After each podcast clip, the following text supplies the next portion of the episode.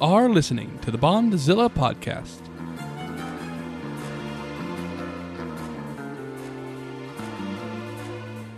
The Bondzilla podcast is an ongoing analysis of two of cinema's longest running franchises, James Bond and Godzilla.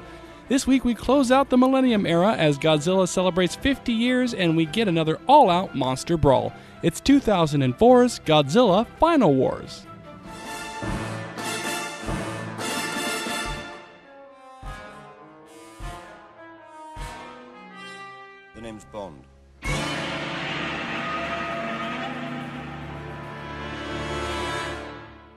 James Bond. Yo! Hello. Yeah. Welcome to the Bondzilla podcast. I'm Nick, Yeah, I'm Will. and we not going to bury the lead here. We're at the end of the Millennium Era. Yes. Uh, this is, uh, you know, it seems like this one has felt very much quicker than our other eras. Yeah, yeah. It, it kind of does. Like it, it, it seems like we were talking way more uh, in depth about the Heisei era, and and definitely. Oh, I just, it's like the time has flown by. I just Yeah. felt like even though it's really not that many more films than the Heisei era, in, at least in theory, it's not like a huge more number, but Right. it still felt like it was a long time. Whereas like, uh, so it just kind of feels like you're kind of, you know, as you get closer to the end, it kind of things kind of fly by in some senses. I think it's like one of the things from my perspective is that it's just like the Heisei era is such like a definitive amount of time, whereas like when you're watching the Showa era, you're just kind of watching a series of Godzilla films that eventually comes to a close. And the Hasty era also has the continuity thing, so it's a lot easier to look at that as Yeah. like a beginning, middle, end And, type and the deal. show, the show really also has that web as I've talked about before, the the mysterious nature of like you never knew what the next movie was going to really right? hold. Yeah. Uh, whereas once it gets modernized within the Heisei and into the Millennium era, there's kind of more of a distinct pattern with the style. Right, And right. where- whereas, like, you know, because we've talked about this before too on the podcast, where it's, you know, in the Showa era, it felt like every time was like, we're just making the movie because we just kind of want to make it. Yeah. And, and like, it's kind of, they're kind of fun and cheap to do. And, Mhm, right. and you know like oh we're gonna end it here not really you know okay you know like just to that nature whereas like once you get to the Heisei there's a more you know that you know godzilla 84 is very much a purposeful effort to be like well we're bringing this back and we're gonna make, Right, we're yeah. gonna make something out of this we're gonna we're gonna treat it with reverence Well, And- like we said, and- it and- wasn't until maybe like you know 95 until like Toho realized that, you know, Yeah. this is something to keep precious. and even the millennium era begins because the americans fucked up Right, yeah. and yeah. and there's again that kind of like well we need to protect this we need to to show that this is something worth continuing onward that's worthy of a deep dive of Godzilla is brought back because of an American fuck up. I I, I see some very rich material there. Because originally, you know, you could argue that's why Godzilla exists in the first place because, you know, you know, not bearing the lead, but you know, we kind of dropped I, a bomb I, ju- on a I just thought, I thought you were talking about like King of the Monsters, like like the original, oh, like the original, and then like you know them. I was like, and the Americans fucked up because they wanted to call it Gigantis, the fire monster. But no, you're talking about the nukes. No, no, no. Gigantis the fire monster would be like if they decided to jokerize the Godzilla franchise, Oh where it's like. let's like let's Wait, hold on. I- Is is ninety? But when you think about it, is ninety eight Godzilla kind of like the Joker, but for Godzilla, at least in intent? Like where it's like, listen, like I don't believe a monster could actually, you know, be created by nuclear weapons. What if it's just like a giant dinosaur and it's society that's actually the monster? What if Nick's face? Nick's face. I can't believe how true this sounds. Yeah, it really is. Once right? you actually said it, I'm like, this really matches up with it, it- like it's made by a guy who clearly has no interest in the material that he's making Yeah. and then just wants to kind of like do his own creatively controlled thing like it, it's just that, that that's crazy so you know, mark mark it on that uh, 98 godzilla is about how society is the real kaiju in that in that film but if you don't want any of that, you know, that you know that nonsense, why don't you go back? We're gonna go far in the other direction by giving you nothing but nonsense and kaiju and monsters and even more nonsense. Nick, we're at the end, as you said, the Millennium Era, with the final film, the sixth film in the Millennium Era, and that is Godzilla Final Wars, released in 2004, directed by Ryu, uh, Ryuhei Kitamura. Hope I'm pronouncing that right. Kitamura, I definitely am pronouncing right. Um, at this point, once again, end of the Millennium series, five films under Toho's belt, ranging from Godzilla 2000 all the way to Godzilla Tokyo SOS. Uh, with all these films done, Toho decided that once again it was time to hang up the Godzilla belt, which is interesting considering that you know they're back in this millennium game given you know uh, very haphazardly. You know they did not intend to be making films as early as they did in 99 um, and it's funny that they had committed to the films. And you know, I think that, w- and we will spend an episode talking about the Millennium series. Um, but it is interesting to note that, um, they did have some commitment to making these five films, and they had a, a, a, creative mandate for what they wanted to do, and having a little bit of freedom within it. Um, and they they tried their thing, whether it was like lasting or definitive. You know, we will talk about in the future, but you know, they gave it the they gave it a good try to keep the franchise alive, which I think they ultimately did by creating like all these different versions. I think that one of the things that we have seen is that within these past five films that Toho went back and you know did the whole like all right we're going to do slightly different versions of Godzilla and do slightly different things that are you know more um more that more resemble like what they were doing in the Showa era. Um but now it's time to go back into an indefinite hiatus which was the one thing about it is that you know they were ready to essentially go back into hiatus similar to what they were going to do in 95 after Destoroyah there's a sense of of course they're not going to hang up the you know they're not going to hang up Godzilla completely uh, because there's a little bit of like all right this is their baby so it's just more of like all right we're going to go on a break this time. But you know you just can't like just end the Godzilla franchise willy nilly like so Toho had decided like you know what if we're going to not only release our final Godzilla film of the Millennium Era, but with 2004 approaching, the 50th anniversary approaching, it, it we're going to go out on an all-out monster bash, a monster mash as it was, which is you know probably our you know our Halloween tie-in for for this month. Um, but you know, very similar to what they were doing with the with Destroy All Monsters, is that we're going to do this giant kaiju celebration, and this time with an entire history of actually loving this character. Um, so as they go into this, uh, for the director's chair, Toho turns to Ryuhei uh, Kitamura. Um, once again, apologies for the first name if I'm uh, mispronouncing it, but Kitamura uh, was approached because he was fresh off of the director's chair of a 2003 uh, manga adaptation of a film, and the film was called Azumi. And the biggest, the only important thing about that is that it was like a samurai film that was produced by Toho at the time. So this was just ki some guy. Uh, They, the guy they liked working with, and, yeah. and you know they thought that he could bring something interesting to the franchise. So uh, Toho approached him for the 50th anniversary um, that would be marketed as the quote unquote end of the Godzilla franchise. And uh, Kitamura was a big Godzilla fan and eagerly hopped on board. Like it was just one of those things where they asked him and they they were talking to a couple different people but they said like would you be interested in doing this? And Kitamura was like oh absolutely. Like I will hop in.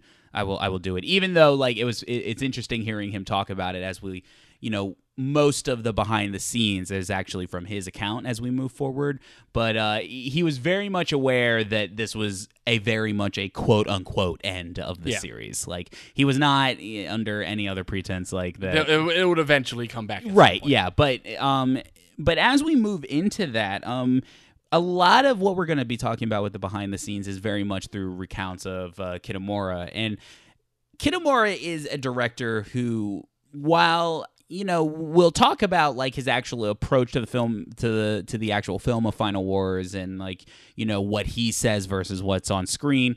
But you know, there's a bunch of different accounts and interviews of him talking about it that actually paints him as kind of like a very casual, fun-loving guy with like th- at least this film who doesn't take himself too seriously, doesn't take the material too seriously, but definitely has a love for the material. Um, he grew up being a big Godzilla fan, um, and uh, saying, quoting things as like you know, being a Japanese director and being offered a Godzilla film is like a huge honor. Like, you know, that's why, you know, he was as soon as he was offered it, he's like, "Well, of course." Like it's like how could you say no to to Yeah. a film like this? Um and uh, he would actually even cite back uh he was a huge fan of the 70s uh, Showa films, uh, with his uh, particular favorite being Godzilla versus Mechagodzilla as his number one, uh, like as at least the film that he would go to as like that was my favorite Godzilla film. That makes sense. Considering a little Easter egg in this movie, it makes very much sense. Um, so um, when so Kitamura is approached for the movie, and then in the process of developing the movie, there were actually some really good bits that I was able to find out about the, and this is very rare. It was actually interesting because with the a lot of the Godzilla movies, the actual details of the behind the scenes can be a little bit fuzzy, and sometimes you have to go through like concept art and things. Whereas like Kitamura, basically like he might as well have just did a tell all about like his like experience with the film. Uh, so Kitamura said like from the get go that one of the base ideas for the movie was that it was to be Godzilla versus everyone. So that was always one of the primary Mm-hmm. That, that was always movie. like kind of the pitch, essentially. Yeah. It's like Godzilla versus the world, literally. Yeah, and it, it was going to be one of these things like we're going to be celebrating with all these kaiju, so it's literally Godzilla v everyone. Yeah. Um, one of the other ideas uh, that was always in there from the beginning was the return of Godzilla's initial alien foes of the Xiliens. Um, and From Planet X. from Planet X, and uh, the idea of bringing them back as a sort of you know, kind of like human alien hybrid or having some sort of human connection was always th- there from the beginning. Because remember, those are from Invasion of Astro Monster uh, or Monster Zero, as Mm-hmm. Yes. it were, and uh, they are the ones that like numbers and have the sunglasses and you know, uh, basically, you know, sell. They in the original movie they sell humans like you know the pills that. They, they allegedly like, hey, we're gonna sell you pills that will cure all diseases or cure cancer, and then Correct. they're like, nope, we're gonna take you over anyways. Um, so the script was written by Wataru Mimura, who um, we know has penned a lot of like the previous Millennium series. I, I believe one Heisei film, but has been mostly involved in the screenwriting in- okay. of, of the Millennium era. Uh, but uh, Kitamura uh, wanted to bring in some flesh, uh, some fresh blood, Some flesh. some flesh blood. Uh, so he brought in uh, his writers from his work on Toho's Azumi um, to you know kind of like do some rewrites and punch up some new Yeah. ideas for the script. Um, so some ideas of the earlier script were um, we we've seen that the Godzilla versus everyone um, idea still maintains the Xilien uh, idea still maintains. There's not too much about like what that older script was, but there's one interesting uh, piece of information that there is some room for debate of how much this is actually true, but there is. Uh, there is some information to say like that it is actually true that there was some idea that for this to be the big celebration of Godzilla, that this Godzilla in this film would not only be the most powerful force to be reckoned with, the the king of the monsters that would fight everyone, but would be none other than our Heisei era Junior Godzilla that we last saw in 1995 in Godzilla versus Destoroyah.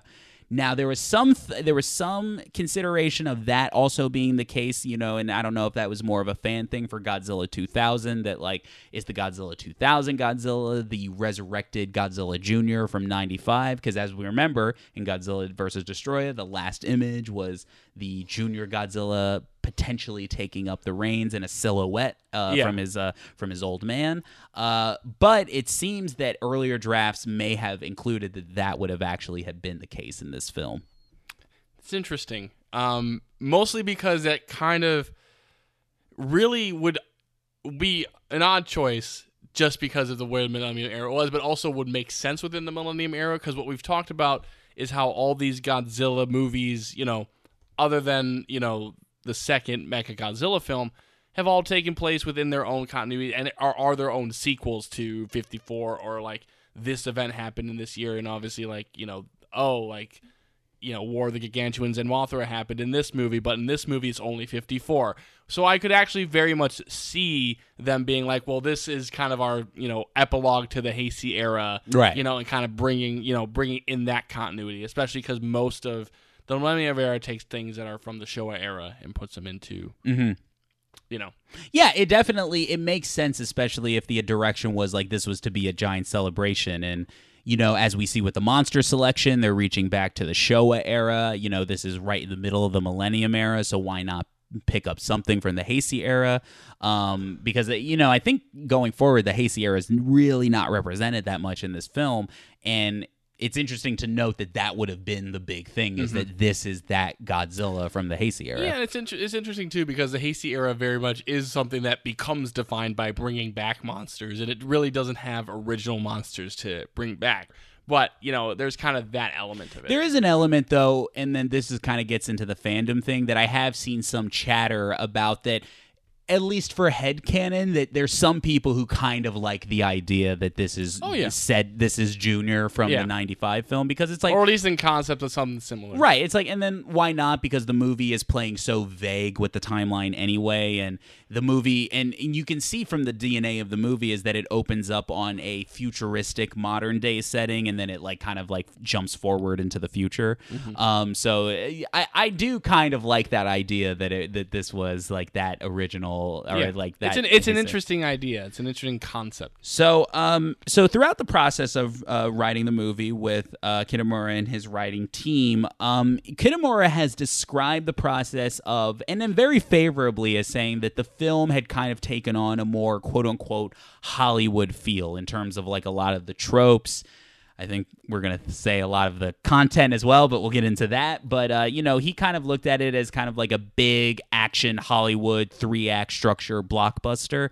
And uh, he doesn't seem disparaging about it. He just said that seemed, he, he, he said that the film kind of took more of that DNA more so than what the Godzilla films had taken before, um, which I think we'll kind of like dissect a little bit as we get into the actual movie himself. But one of the biggest things I think this is something I think you're going to be the most interested in that throughout the rewrites, one character was born, and that is the infamous Captain Gordon through rewrites. Now, initially, there was always a captain character Yeah. in the film, mm-hmm. like a guy who was always like, "We need you to pilot the Yeah. Gotengo," like which is the big ship in this film. Um, but there was always a captain. But that role very much got increased into a bigger character because Kitamura felt like there needed to be like a, a much more substantial, kind of iconic character, and especially to give the big Hollywood action line of like, we need to release Godzilla. Like, Yeah. you know, because we he Kitamura, and this is kind of what's kind of infectious about looking at his account of things, Yeah. is like he kind of sees movies as like, well, you need the guy who comes up with the batshit idea. Like you Yeah. need that scene where the guy's like, we're gonna unleash him across the world, and everybody's like, you're crazy, man. And it's like even the way I'm, I- I'm even kind of getting. He seems like he, he's like he's very much in your wheelhouse. Yeah, in, yeah. Some, in some regards. Um, so that was always the idea. So uh, with this character, um, you know, coming up, this big captain character uh, being established in the film, uh, they needed to get somebody to play this character because otherwise they were going to get, you know, Japanese actors, some of the veteran actors, which we'll get into. Yeah. Um, but um, you know, for this role of the captain, they wanted to cast internationally. So first, the pitch for this, the number one who they wanted for this role was none other than Jean Reno. I, I okay, I gotta say, I thought you- you, were leading would- up to a Harrison Ford drop. Like just like they pitched it as Harrison Ford, and he immediately obviously said no. Wait, Wait. Can we can we just say right up front that we wish Harrison Ford was, Was the captain. Was Captain Gordon? Yeah, of course. Like, oh, We'll, we'll repeat it at the end, you know, because it's tradition. But yeah, but John, John I think Reno. he should. I think he should have been. So Jean Reno. Yeah, so they wanted Jean Reno as a nod to the 98 uh, American Godzilla film, and also because, you know, he kind of had that, like, renegade uh, type role in the film, and Kitamura has cited as, like, oh, he was, like, one of my favorite parts of that movie. Like, you know, Yeah. he he's, like, and he's such a great actor, and, like, so he was one of the, he was the first pick that they wanted, and, you know, throughout either negotiations or you know he Kitamura has kind of lamented that like getting American actors is very hard for these movies Yeah, and it's not. It's definitely not an easy route to you know do. yeah Getting American actors to do Japanese commercials easy. Right. Getting American actors to do Japanese films, not so much. Mm-hmm. Yeah, he he definitely. There's some examples that he said that like the price point would that they Oh, yeah. kind of wanted Oh, for yeah, it was especially. was way too much, and like so I would not. I'm not surprised. Yeah, they, he said Jean Reno was more of like he didn't know really why that didn't work out. It just didn't Yeah. work out. But it is interesting, like to imagine Jean Reno in, that in this role. world. Uh, but other uh, ideas for the uh, for the character included uh, actor Don Johnson, as well as Christopher Lambert, because. Uh, Kitamura has said Highlander was a film that changed my life. And Highlander 2: The Quickening is a film that changed all of history. That's an all-time bad So sequel. by the th- way. there, is a version. There's an alternate universe, Nick, where Jean Reno is Captain Gordon, and another one where Christopher Lambert is. Uh, honestly, I wouldn't have minded the Christopher Lambert. Christopher version. Lambert. Yeah, You know, he's good in Southland Tales. that's true. That, that's that's very much true. Um, so eventually, Kitamura would settle on none other than which you have way more um information on this than I do. I, was think. actually going to say this. So, uh, Don Frye Yes. uh, is the uh, actor who eventually inhibits the Captain Gordon role. Tell me a little bit about this guy. All right, so Don Frye uh, is a professional mixed martial artist and professional wrestler. Um, he was a mixed martial artist, a MMA fighter in the early days, like the underground days of uh, UFC. So like basically like it's now around like UFC 200 and like whatever it is.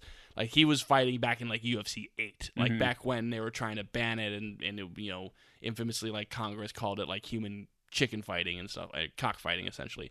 But he had like these legendary battles with like Ken Shamrock and Dan Severn and all that sort of stuff. And then they eventually, like most MMA wrestlers from that era, transitioned into professional professional wrestling. Uh, he would become a modern day gaijin in New Japan Pro Wrestling, and gaijin is a term for American wrestlers in Japan, uh, Japanese okay. wrestling. Yeah. Uh, so he kind of took the mantle from from guys like Stan Hansen and became kind of the modern American heel, the American bad guy within Japanese companies, and then eventually made a MMA comeback in post 9/11 in 2001. But So basically, for- he was like a major. He was actually a pretty famous Japanese wrestler or American wrestler in Japan. So for you, as somebody who follows this world, th- this was not s- that much of a shock No. that he was in a film like this. He, the fact that he was in a Japanese movie, absolutely not. Yeah. Like a Japanese movie from 2004. I mean, this would have been a little bit after his New Japan run uh, would have ended because he kind of fought within New Japan until 2000, 2001 when Trenton. There's a whole wrestling history I won't go into there. But he would he would have still been known as a person in Japan for sure. Like people would have recognized him, especially how with how big wrestling was in Japan. Um, and this was actually on a downturn of, wrestling in Japan, but he would have been seen as one of those classic, like you know, from like the late '90s heyday. Mm. this of- I didn't know. I, I didn't know. I, I didn't know. I to me like I always grew up with this movie being like there's this weird American guy in, the, in with a film, very, I it- mean, known also by the way for his very distinct mustache. Yeah, of course. Yeah. And uh, so Kitamura uh, is a self like professed big wrestling, boxing, MMA fan. Yeah. And he tells this story about how he went to you know to see one of these uh, you know these matches, and then Don Frye was there, and his words, not mine, Nick. He sat there saying like. Well, why don't we get these guys? I mean, they can clearly act. So it's like, you know, they, which I think is going to paint how Kitamura sees a film like this. Yeah. But he described Don Frye and like the people w- within this community as people who they clearly like present the character, they present the role and the personality, and they they're they're, they're just great performers. Is how Kitamura had looked at them. So he's like, why not get these guys Yeah. in these in these films? That is very true about professional wrestlers. Does not always transition Oh, oh into the filmic Oh, role. of course, of, of course. But that is something that's very true. I mean, we we've seen it with people like The Rock, John Cena. yes. even I'll say Edge, Adam Copeland. There's a lot of actors.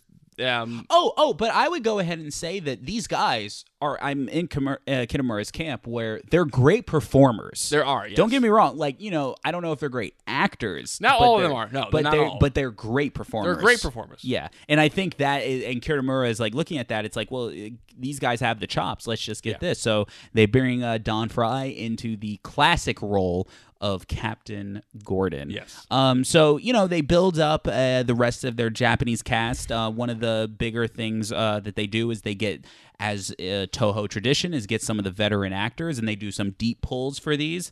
Um, and some of the veteran actors include uh, Kenji Sahara, who plays a paleontologist uh, earlier in the film.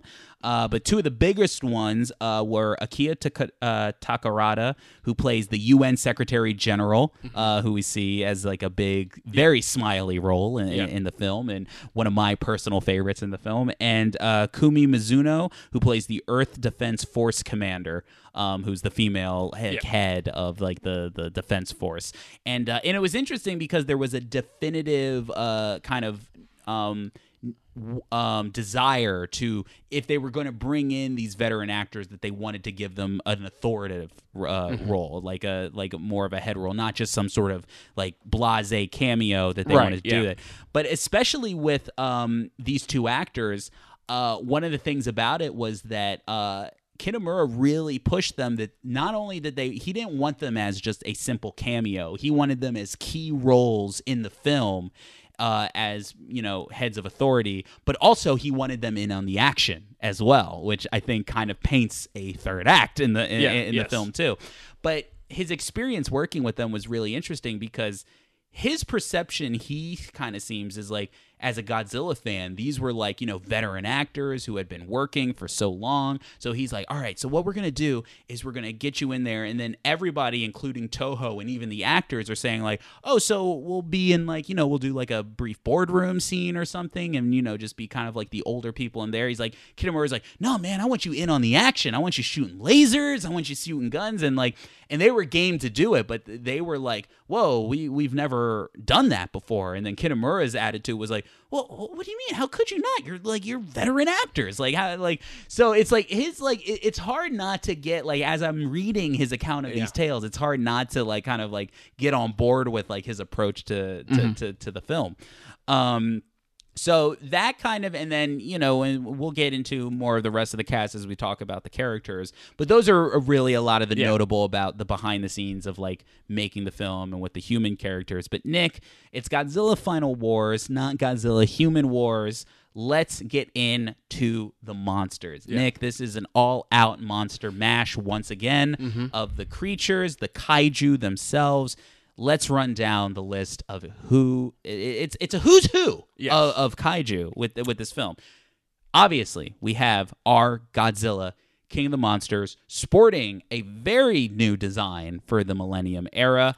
Um, one of the biggest things is that he sports a more reptilian, slender design, uh, a lot more combat fighting ready, and that was very much intentional by the design. Yeah. Um, the suit performers of pretty much all the creatures in this film have always compared uh, Godzilla to dragging around a giant tire, like in in terms of like the weight and the the, the heft of working with these suits. Whereas this suit was like I think somebody had said it's just like carrying around a small baby. Like it's still like heavy, but it's like you know you can manage it. Yeah, But it's a little bit more in that realm, a little bit closer in terms of that slenderness and the movement to Yeah. kind of the Showa era. Uh, Godzilla's where you know there was a lot more kind of energy uh, to that costume sometimes. Yeah, whereas, it- whereas it, becomes more lumbering as you get into the Heisei era. Yeah, it, it, it's definitely it's designed in a way uh, that's supposed to be very much more like hand to hand combat ready. What what did you think about the design of Godzilla in this one? It's fine. Yeah, Um, it's definitely a step down from the Mecha Godzilla uh, against design, which is we've said is like an all time, Yes. all timer, one of the best. Uh, I think like there was a like there's a weird thing going on with the eyes sometimes where it's like looks like he's like has them squinted or closed a lot of times just in certain shots. Mm-hmm.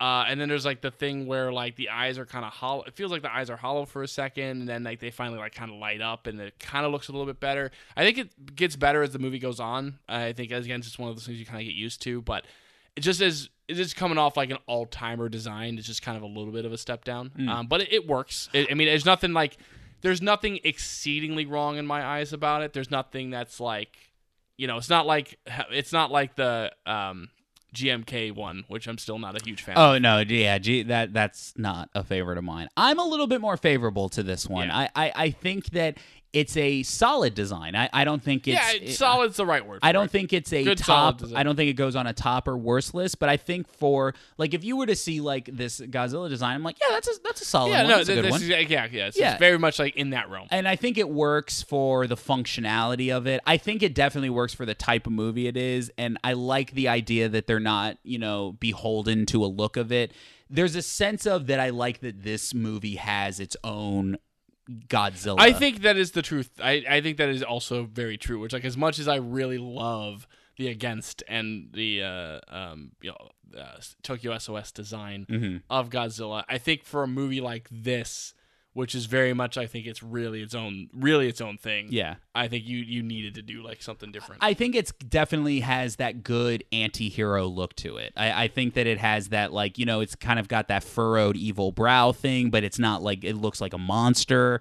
Like it, it's definitely like like this is like the good evil lizard guy. Yeah. I, I, I that that's kind of like my take on it. So I, I, I think it. it's solid. It's fine. Uh, so when we look at the other uh, monsters that are in the film, we can run them off because a lot of these film, a lot of these monsters we have seen before, um, but a lot of these monsters we haven't seen in a long time. Yeah. Obviously, a um, you know, just to get get her out of the way, is that we have a, an appearance by Mothra in this We film. do. Fun fact about Mothra that um, while most of the uh, kaiju sport new designs, Mothra actually retains her Tokyo SOS um, puppet um, in this film. Um, but then we move ahead to Nick. He finally rears his four legged head. And Anguirus, the armored, yeah, his four legged head.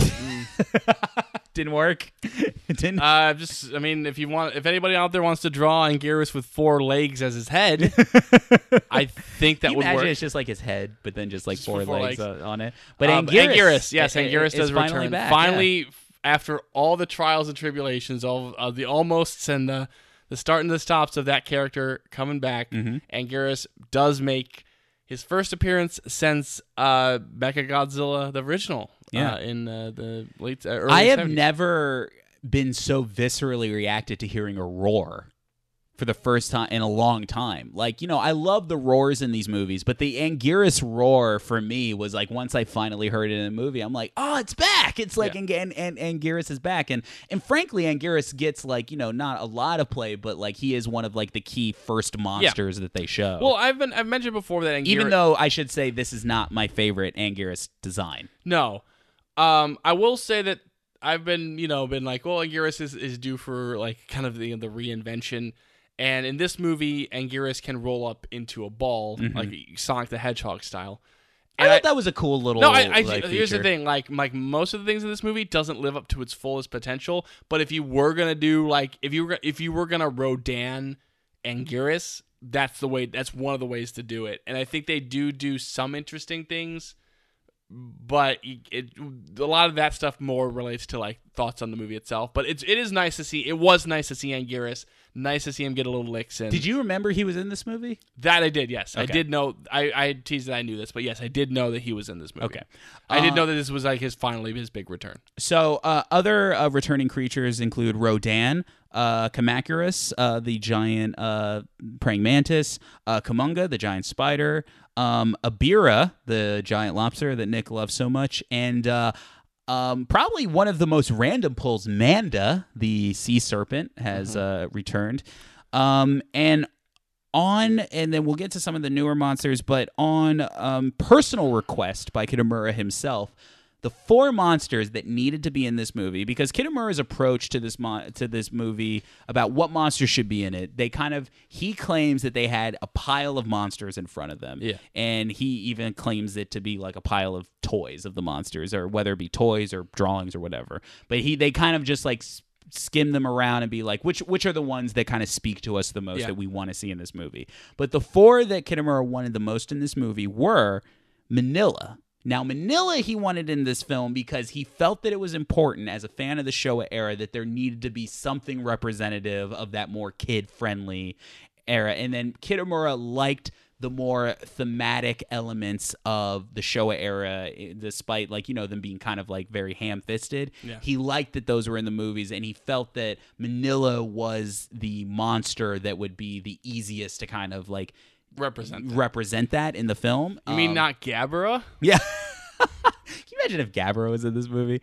Um, It would have been a real pull. but uh, that was the reason he wanted Minilla in this movie. Um, Either that or adult Ichiro has like fully formed his bulliness. yes, And like he's like some asshole. he he he should have been like like an evil corporate guy or Yeah. something. Ichiro finally like Ichiro returns. Uh, but yeah, so, and, and Minilla um, does, it, you know. oh yeah, I, I think you got to get this one out. Like his his design and well, it's, everything. it's a little bit smoother Yeah. than than the original Ugly Baby design. It is very much in that, you know, not Godzilla Jr. It is Minilla. It is the Minilla from Son of Godzilla and Destroy All Monsters and uh, like a goofy and, little and all dinosaur. monsters attack, like yeah. goofy little like weirdo dinosaur thing. Uh, they they do smooth it out a little bit, and it's a little bit more palatable. Um, and it's a nice little like kind of up like brief minor little update to like the design to make it just a little bit less of an. And, and it's interesting because you're right. Minilla hasn't appeared since the Showa era because the, the little Godzillas that we have seen have been more of like a straightforward, like it's like a tiny little dinosaur like type. dinosaur. Yeah. Um. So Minilla, he wanted in the film. Um. Hedorah, he uh, there is an appearance by Hedorah that a he wanted very in the film. brief appearance. And uh, he that was just one of his like you know he always thought that was an interesting monster uh, that they that needed to come back that one some flipped me my mind. That yeah was, like- because you did that's the one I think you forgot the most that Yeah. Hedorah was in this. well, actually, there is one. There's a major one that I forgot the most, but I will. Um, the other one was uh, Gigan. Uh, that's is the one I forgot. How did you forget Gigan was in this movie? That's like this is like the big like quote unquote like redesign of. There's a reason I'm like, oh, like they should bring back Gigan in our monster episode. Yeah. Like our, our robot deep dive was because I completely forgot he was in this movie. So guys, so Gigan appears uh, being. but a- I also think there's a reason for that. um, but one of the things is, and you were questioning this throughout the movie uh, quite a bit, which to my surprise, King Caesar. Well, no, it makes sense now that Mechagodzilla is his favorite movie or one of his favorite movies. King Caesar is one of his favorite kaiju, and that was one of his requests of like he wanted this in the film. That's he all I he- wanted to know. He wanted King Caesar in the film. Um, so those are ones, uh, but some of the new ones we have, Nick, we have the newly christened Zilla in our film. Yeah. Zilla, the Toho quote unquote version of the '98 Roland Emmerich Godzilla creature Yes. has reimagined itself in a fairly similar version, all CGI creation, kaiju in this film. Um, this was one of those things where, um, you know, uh, Kitamura, Kitamura seems to have a more playful attitude toward this. Yeah. Like that, you know, he kind of has that kind of like backhanded love for it where he's like, well, you know, that 98 film is kind of like part of Godzilla lore at this point. Let's put him in the film and let's have a little bit of fun with him. Is like is it's kind of like that. So, it's kind of one of those things where at the end of the day despite all of that kind of uh um, you know, making fun of the 98 film that Zilla has in some ways kind of gotten a little bit of respect by despite how he I mean he has a role in this movie. Well, like, it's like yeah. we've talked about before, though. It's like when it's like if you were to make that movie and just not call it Godzilla, it would have been a fine creature, Right. You know, we said like that. You know, it's more of a remake of the Beast of Twenty Thousand Fathoms, anyway. So to present it as its own thing and actually to kind of pay homage to like even the way that '98 was shot in some ways. Like there's there's one where you know the, you see the the Zilla, you know, looking down like an alleyway, and Mm-hmm. it like it really does like you know this the CGI in, in '98 was better, but not you know Oh yeah. not no, incredible, yeah. but like but it still like feels like this just a shot out of that movie where Mm-hmm. you just see like Zilla like kind of running out, and it's like it is kind of a neat little like it is like an acknowledgement of the history, you Mm-hmm. know, because it's it's like sometimes with you know with the franchise films like people want to forget like you know oh we gotta forget all the Oh, it, it's my least favorite thing about fans and franchise films Yeah. is like that. I, I hate the like. Well, like, what's the movie that like erases the other movie? I hate it. I, well, I, it's I just like, think but it's just like you gotta acknowledge it and have fun with it. Yeah. like the fact that they acknowledge and that '98 exists and that Zilla is basically its own monster. Yeah. is is kind of cool at the end of the day. Well, you know what's interesting about this, and I, I was going to save this story for. and the, then like it, it- it even I feel like Zilla being in this movie is on the same token of Minilla being in the movie because those are two things that you could easily, if you wanted to, shove to the side. Right. That like you like there there is probably an aspect of some people in the Godzilla fandom that like you know oh Minilla's kind of that silly kid friendly thing and it's like a really weird design and you know the smoke ring thing is so boring but it's like as much as I've, I've you know I've made fun of the design, it is really neat to see like just hey Minilla's here and Sure. Zilla's here, and it's like that is kind of what can be fun about this movie. Well, and, and one of the things I think that's good natured about it is during the premiere of this film Yeah. is that uh, Patrick Tatopoulos, who designed uh, that that Godzilla creature for the '98 film, was present for this. And you know we'll get into the film about the treatment of Zilla in this film, but he walked away from the film saying it was very much an honor that like, and he thought it was cool that the creature showed up at Yeah. all in a classic Godzilla film. Right, like in like a Toho movie. Yeah, so there, there, there's a little bit of that. Um, so that kind of concludes all of the returning monsters, and really the only new monster that we have back is, uh, or that we have the that we have in this film is a creature known as Monster X that can only be described as a bony uh Power Rangers villain. Yeah. Like you can definitely see this being like the Power Rangers villain that gets grown by Rita Repulsa by the Mm-hmm. end of the episode. Um, and I, you know what? Let's not bury the lead. It's actually Ghidorah. It, it just doesn't hide the fact that it's Ghidorah. Because it's like, oh my god, it's it's well, like what, did, what did you think of the design of it? Like, I think it's a cool but fairly generic design. It's a cool but very generic design. I actually think that aspects of the design are a little bit better done in the Gigan redesign that's in this movie. I actually do kind of like the sleeker Gigan. Uh, the one aspect I do like about Gigan in this movie is that that sleeker redesign. I feel like that the what Mont was referring to it as Monster X slash Ghidorah.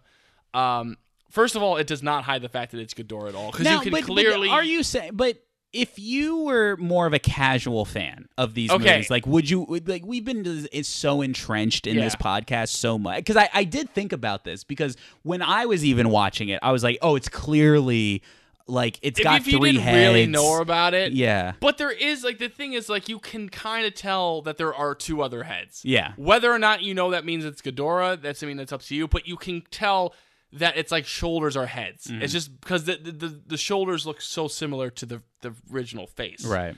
So it's one of those things where you know, I think it. I think it's They try to hide it by not giving it, a, it like the Ghidorah color scheme Yes. and just making it look different. I mean, it doesn't matter because it turns into Ghidorah, which in this film is called Kaiser Ghidorah, or within like the back of the box and the little labels, Monster X 2 Um, and it basically turns into a fun way Yeah. of having Ghidorah in the film, even though it's my least favorite design of a Ghidorah. yeah. Um, at, uh, at Comic Con at on the wall, it was known as Kaiser Ghidorah. Was it? Mm-hmm. Yeah. Okay. Well, uh, it has four legs, and I hate it. Uh, I just don't like that it's like a four-legged dragon. I just love, I love the original design of Ghidorah. It's like this weird Yeah. kind of like. I mean, again, it's fun to have him in the film, but, um, but uh, to kind of conclude the monster talk, um. Monsters that didn't make the cut, Nick, because I knew like you were There- very uh, interested in with the decision behind a lot of these monsters it seems to me that a lot of the decision was like let's go deep cuts with Yeah. these with these films and i mean a lot of like and then i think it's it makes you think of the Heisei era in terms of like, well, I guess there weren't a lot of like new monsters Yeah. uh, in that one. Um, but uh, one of the major cuts from the film was none other than the Heisei film. Speaking of them, is Destoroyah was supposed to be in the film at some point whether he was more of the role of like kind of getting blasted away real quickly or whether he was going to be more of like a bigger villain like in that Gigan Monster X role is kind of unknown but it was known that Destoroyah was meant to have some sort of appearance in the film at some point. Um while they are not in the film Titanosaurus and Biollante can be seen very briefly in a scene with a chubby little lad playing with uh, the Godzilla toys. There is a scene where he's freaking out playing with a bunch of Godzilla toys, complete with accurate uh, Godzilla kaiju sound effects. Uh, but if you look in that pile of toys, you can see a Titanosaurus and a Biollante figure. As well as at one point, I was okay. I think I think I'm realizing what's going on here. at one point he's bashing these toys together and says something aro- along the lines of like "you lose, loser" or something, and throws You what lose, looks. lose. Huh? It's like he says, like you lose, loser, turtle. Yeah, yes, and then which he throws a turtle-ish figure into the fire, which has led fans to believe is this a dig at the rival kaiju franchise Gamera. That that was the connection I was starting to make. that, that's awesome that you like throughout all these talks, so you kind of picked up on I that. kind but- well, just just now, like literally just now. Okay, all right, When we were enough. talking about like Biollante, I was like, oh yeah, the kid he has a, I guess he has a Biollante and a Titanosaurus. I'm like, wait, he throws a turtle in the fire. Wait a minute, that Mm-hmm. seems a little bit too much more. Um, so that would have been fun. Um, there's some reports that the Zilla role before Kitamura did some rewrites that that may have actually been Gorosaurus, who we uh, remember from the uh, the Yeah, kick. the the, the, kickboxing. Yeah. T Rex. yeah, from uh from Destroy All Monsters. That so that he may have been at the movie at some point. Um, Kitamura did mention Jet Jaguar in many of his interviews. He has said that a lot of fans have asked him of all these deep cuts, why not Jet Jaguar? Admittedly, he said he just can't get everything in the movie. Yeah. Like that, like and but his reasoning is, was for like he just felt that Jet Jaguar, quote unquote, didn't fit in the world of this movie. I actually agree with this. The more I've thought about And it, And he, the reason he said is like, you know, we're already dealing with a bunch of kind of like, cr- like you know, karate fighting mutants Yeah. and like a lot of that action that it just didn't. It, it it felt out of place to include a robot that also did that. My thing is, and this is what I thought about in the 24 hours or so since we saw the movie. I agree that Jet Jaguar wouldn't have fit because he, you can't have Godzilla fighting Jet Jaguar. Like that's not going to be a thing. So you would have to have Jet Jaguar on the human side. And I feel like they really wanted to focus in on the Godzilla stuff. Mm-hmm. That's perfectly fine. However, I would say that if I if they were like Nick, you gotta pick one kaiju. It gotta be in the movie. Whatever you pick, it's gotta be in there. I would have put in Megalon. Like I would have put the deep cut Meg- Megalon. Megalon, I think, should have been in. I in- think in. Megalon's like the one where I'm like that could have just been even if it wasn't a Zilla way, like well, or more most of the monsters way, where it's just a quick little punch and he's done. You could have fit him into like an Ebirah type of scene. Like it would have worked. I agree. No, I agree. Because otherwise, like all the the other kaiju that you could have been in there, like you know maybe like I guess like because you know there's really like a lot of the ones we've mentioned and stuff like that. I kind of joked about Titanosaurus actually during the movie. well, it, But I feel like Megalon's the one where I, if like if going all the kaiju that they could have gotten because obviously they can't get King Kong, uh, all the kaiju that we could have actually gotten, I feel like Megalon's the one where of like that I would have liked to see that one. Well, it's also like when you look at any of the other ones, like Biollante, Destoroyah, like these aren't monsters that Right. scream out as disposable fodder. Whereas, like whether you love them, like you, like we love some of these monsters, but like Kamacuras and Kumonga And- are definitely fun monsters and uniquely designed, but are with- good like with the fodder. purpose of the movie being like it's about Godzilla, Yeah, like mhm. killing them. Yeah. Um though it would have been I guess there you could argue that there is some fun to be have where it's like Destoroyah was the monster that like killed Godzilla, so it would have been kind of fun to be like, oh, Godzilla just blows him away. Like that that Yeah. that would have been kind of fun. Maybe not. Um so anyway, so that kind of concludes like the entire kind of uh, process in which they made the movie. So they, you know, it's this giant monster mash celebration. They have uh, their selection of monsters. Uh, they have their cast of veteran and you know Don Frye. well, actually, Will, now that you've done your thing, yes. I do have a, a little bit of a research thing that I did for this Oh, movie. interesting. Okay, I lay it got on a Don Frye quote about making this movie. Lay it on me. All lay right. it on me. It, it's not an exact quote. I don't have it exactly with me, but the basic genesis of this was this was basically his first true acting role, um, which makes sense when you watch the movie. And he said that it was interesting for him because, unlike you know, is one of those things where in professional wrestling, he has like control over his creativity, like the match. Like, you know, when when two wrestlers put together a match, they like kind of do it together. Whereas he felt like he was interested that he had a lot less control over like acting in this movie because like he had a you know someone else's script to follow and direction to take Mm, and, I see, I and, see, and yeah. sort of that so he thought that was a very interesting challenge for him but overall it was just like he just it was fun like it was like a fun little side thing that he did that was like kind of something completely different but he enjoyed the experience overall Interesting. Well, I'm I'm glad he enjoyed it, but did we enjoy the experience of watching Don Frye in Godzilla Final Wars as well as Godzilla Final Wars itself? We will find out right after the break with a Don Frye quote. could have been no one else Listen, kid. There are two things you don't know about the Earth. One is me, and the other is Godzilla.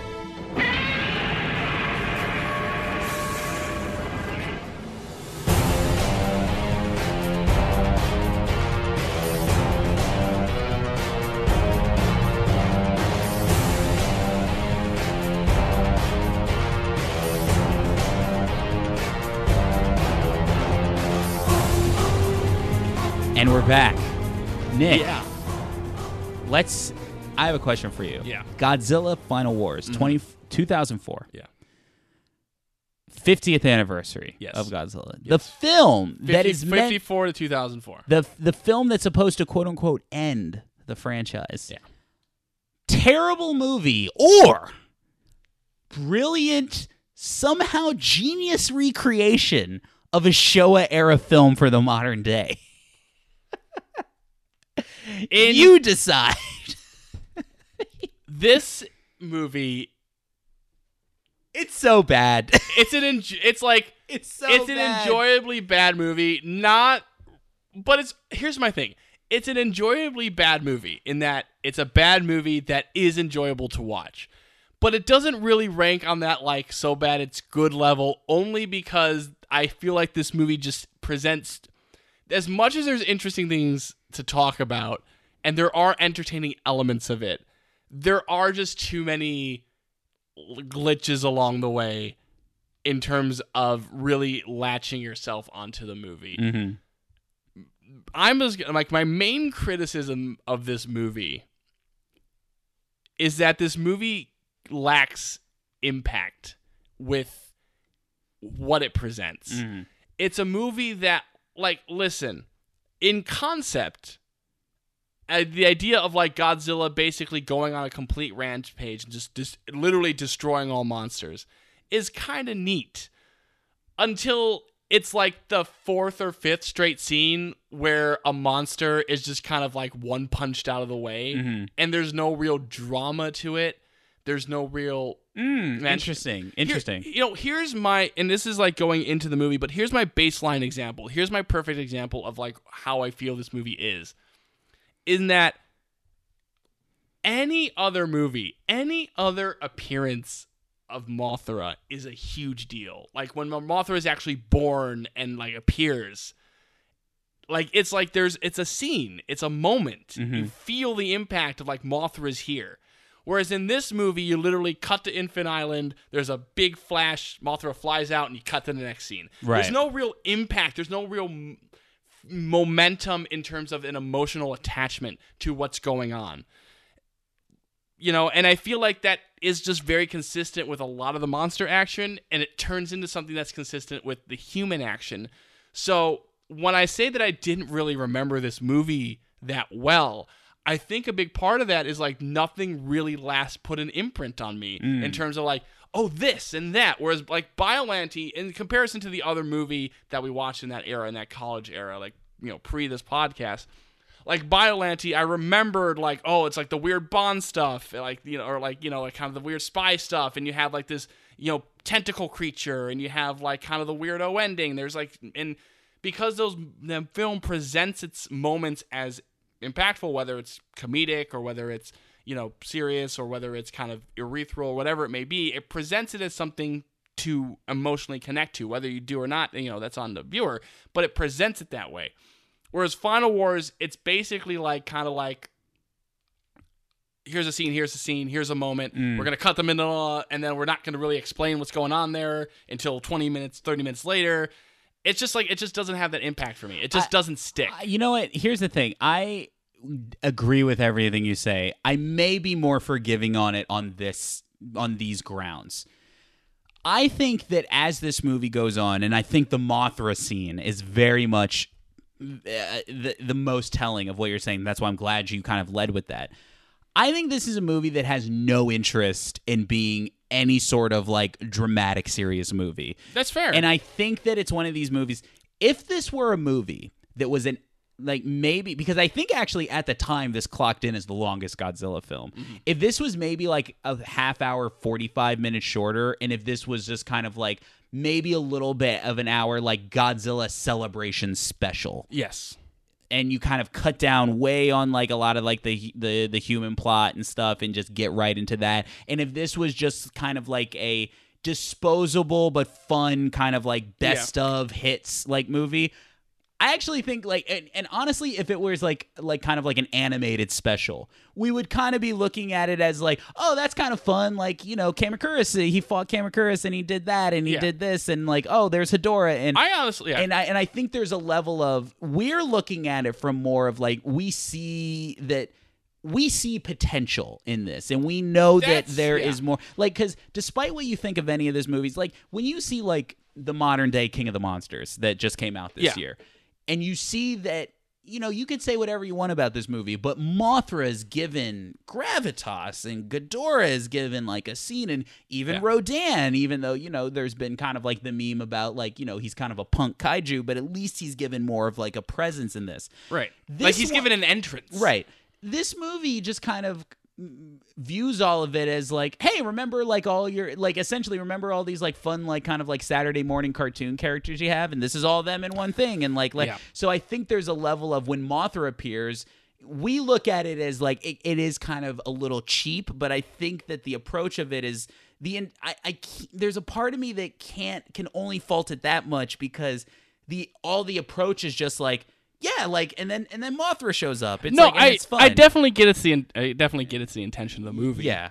But I, just- I, I- agree with you, I- definitely. The thing is, is like, there's never been a Godzilla movie I enjoyed that didn't have good monster action, and that's the main thing. That like, if you're celebrating Godzilla, Mm-hmm. like, it's just like so much of the action becomes that quick hit. Like, you know, Mm. I was a little I will admit I was a little bit more favorable of that because I did like it became more of like the Mothra thing where I'm like, oh come on, like you could have given Mothra a little bit more. Like I get that like you know sometimes that shows as like this guy I think loves Godzilla but may not have reverence for it in the same way that like you know some other people may have Yeah. like that we see like he sees it as like Mothra shows up and then like and the crowd's probably going to give a pop for it like Yeah. you know oh and then like finally Mothra comes up because I think that he's not taking it seriously in the best way like he's like just Yeah. having fun with it so there's a level of like when these monsters show up like let's just have fun which i think if this i think this would have made the movie better if it was just like maybe an hour long special Yeah. then you could have just had kind of disposable fun with it Mm-hmm. um but like i was a little bit more favorable to i had fun with the whole like Kamakura, get out of here! Kumonga, get out of here! Like Hedorah, fuck you! Like I, I, I had, uh, but I completely get where you're coming from. Where it doesn't necessarily make for a satisfying like big monster brawl, but I, there's a part of me where it's like, yeah, he's the king of the monsters. Like I, I kind of like it because I think in even through the fandom, a lot of people consider Yeah. this Final Wars Godzilla to be the most powerful of the Godzillas. Yeah. It doesn't seem like that. It is still an entertaining watch, sometimes for the wrong reasons, but it is an entertaining watch, and I cannot deny that. And I would probably put it on like kind of the lower end, but like still nearer to the positive side of things Mm-hmm. because I still had an enjoyable time kind of watching this. Well, but the thing about the movie, it, it, it's like, you know, maybe confidence is the wrong word, but it's so like Sure, unrelenting. it- it's so sure of itself. it's so sure of itself that the decisions it's making are right. yeah. And the other thing about this movie, by the way, in that regard, because we mentioned this specifically, in that this movie goes all over the place in Yeah. terms of like ideas, concepts, tones. But see, but but that's the thing. It's like as much as it does that, and as much as it becomes like a hodgepodge of other like big movie ideas that we've seen, I can't say that it's not also trying to be celebratory of Godzilla. Like I do feel Oh. like it does feel like it, it does fulfill that element because it has all the deep cuts with the monsters, the deep cuts with the references, some Easter eggs. and some Easter eggs, and it it like it ends with a big like Ghidorah Godzilla battle, and it's all about Godzilla, even Yes. though if it gets lost along the way. So I There I- is that you element- can't fault it. I at least I can't fault it for like not yeah, making good on that. It's one of those things where it's like a mixed feeling about that because on the one hand, yes, it does have a lot of really fun references to the Godzilla history and the lore, and it does do a good job of like you do get a a thrill about seeing you know Anguirus again and you know Gigan and, and stuff like that. You do get a thrill of like oh like this and like just kind of the history and the and again Yeah. the, the little references. At the same time, I just do feel that there is there is more you could have done with the Oh sure. concept. Oh absolutely, one hundred percent. and Like it's just I like there is that kind of like that lost potential of like you know and it's one of those things where i would love you know if you like you and i made a big monster brawl movie just like what it would be but i'm also just thinking like if you you because this is also a concept that yes it's the 50th anniversary it's very specific but if they ever wanted to do another big ass brawl movie it's not that hard to do. I will say this: if I was, I think I would be more disappointed if if I was around during the time, and if I was like, if I had the Godzilla fandom I have now, and it's like, because because after this movie, we watched the trailers for this film, Yeah. like on the on the Blu-ray, and they do a good job of pumping you up for like what this. they're is well going to cut trailers they're well they're well made And if I was like the person I am now, and I was waiting for that movie, and this was the movie I got, I think I would have been bummed. yeah i think there is a little bit of like a reflection on But it too now that I'm like, well, this is just the movie it is, and Yeah. we know that more Godzilla movies are coming, and this is now just part of the history. I don't know, man. Like, I kind of look at this as like maybe not some of the better Showa films, but I kind of look. There was a good amount of time though, and this is kind of like a kind of makes me fascinated in the movie, but also kind of hurts the movie a little bit. This is a Showa era film, but for the human characters in mm. in many ways, because the antics and the absurdity and the goofiness that you see for the monsters in the Showa era films, they just apply to the human characters in this movie by making it this weird hodgepodge of X Men and The Matrix. and- the Matrix and other 90s early 2000s action movie like a little bit like pieces. Star Wars thrown in at one point. it's like, all- Star Wars is in in there at one point. That's what I mean Uh, about the movies all over. so the place. like and uh, briefly because i don't really want to get into it that much the premise of the movie is that at a certain like somewhat future modern day point of, point of time XD6. yeah that godzilla was the big bad they were able to get rid of him through trapping him in a block of ice uh, which is a nice little reference to Godzilla Raids Again. Like this movie, even like this movie pulls an Rage end- Again and King Kong. this movie pulls an Endgame with how Endgame goes back and makes uh, Thor: The Dark World important. This movie even has like a shout out to Raids again and Yeah. like how they defeat And him like with at the ice. beginning of, of King Kong. as So well, yeah. they freeze him, and that there's been a time of peace because Godzilla has been, you know, is, has been on ice. But there's like an Earth Defense Force. Yeah. And like there and mutants have started appearing. Yes, there there is a force of mutants that have these superhuman powers that you know. These th- we really don't really know what they what it really is. no, it's just they're stronger, faster, better Papa and, Johns. and can have like they're like and can have Matrix fights. Right. So they do that, and then meanwhile, the all monsters start wreck, uh, wrecking And, and havoc all again. of a sudden, like you know, Rodan's in New York and Zilla's in Sydney. and- okay, can I just mention this New York scene for a minute? Oh boy, yes. So at one point when they're going through the montage of all the places on in the world, that and this was one of the first times that Toho actually went on location outside of Japan to film other. lo- So this New York thing uh, scene I think was actually filmed in Sydney, Yeah. uh, Australia. But there's this weird scene where a cop is like towing a which I don't know why the cop is towing the car, but whatever. Like so this cop is towing this pimp's car. it's and it's it's a pimp. Yeah, it, it's definitely a pimp, and he's like, "Yo, And it's man, an what's yeah, it? it's an African American pimp to be clear. yes." Um, I actually think there's a there's a there's a bit where the the two actors actually auditioned for the opposite role or whatever. It doesn't matter. Ah, but but anyway, good old uh, you You only, you only live twice strategy.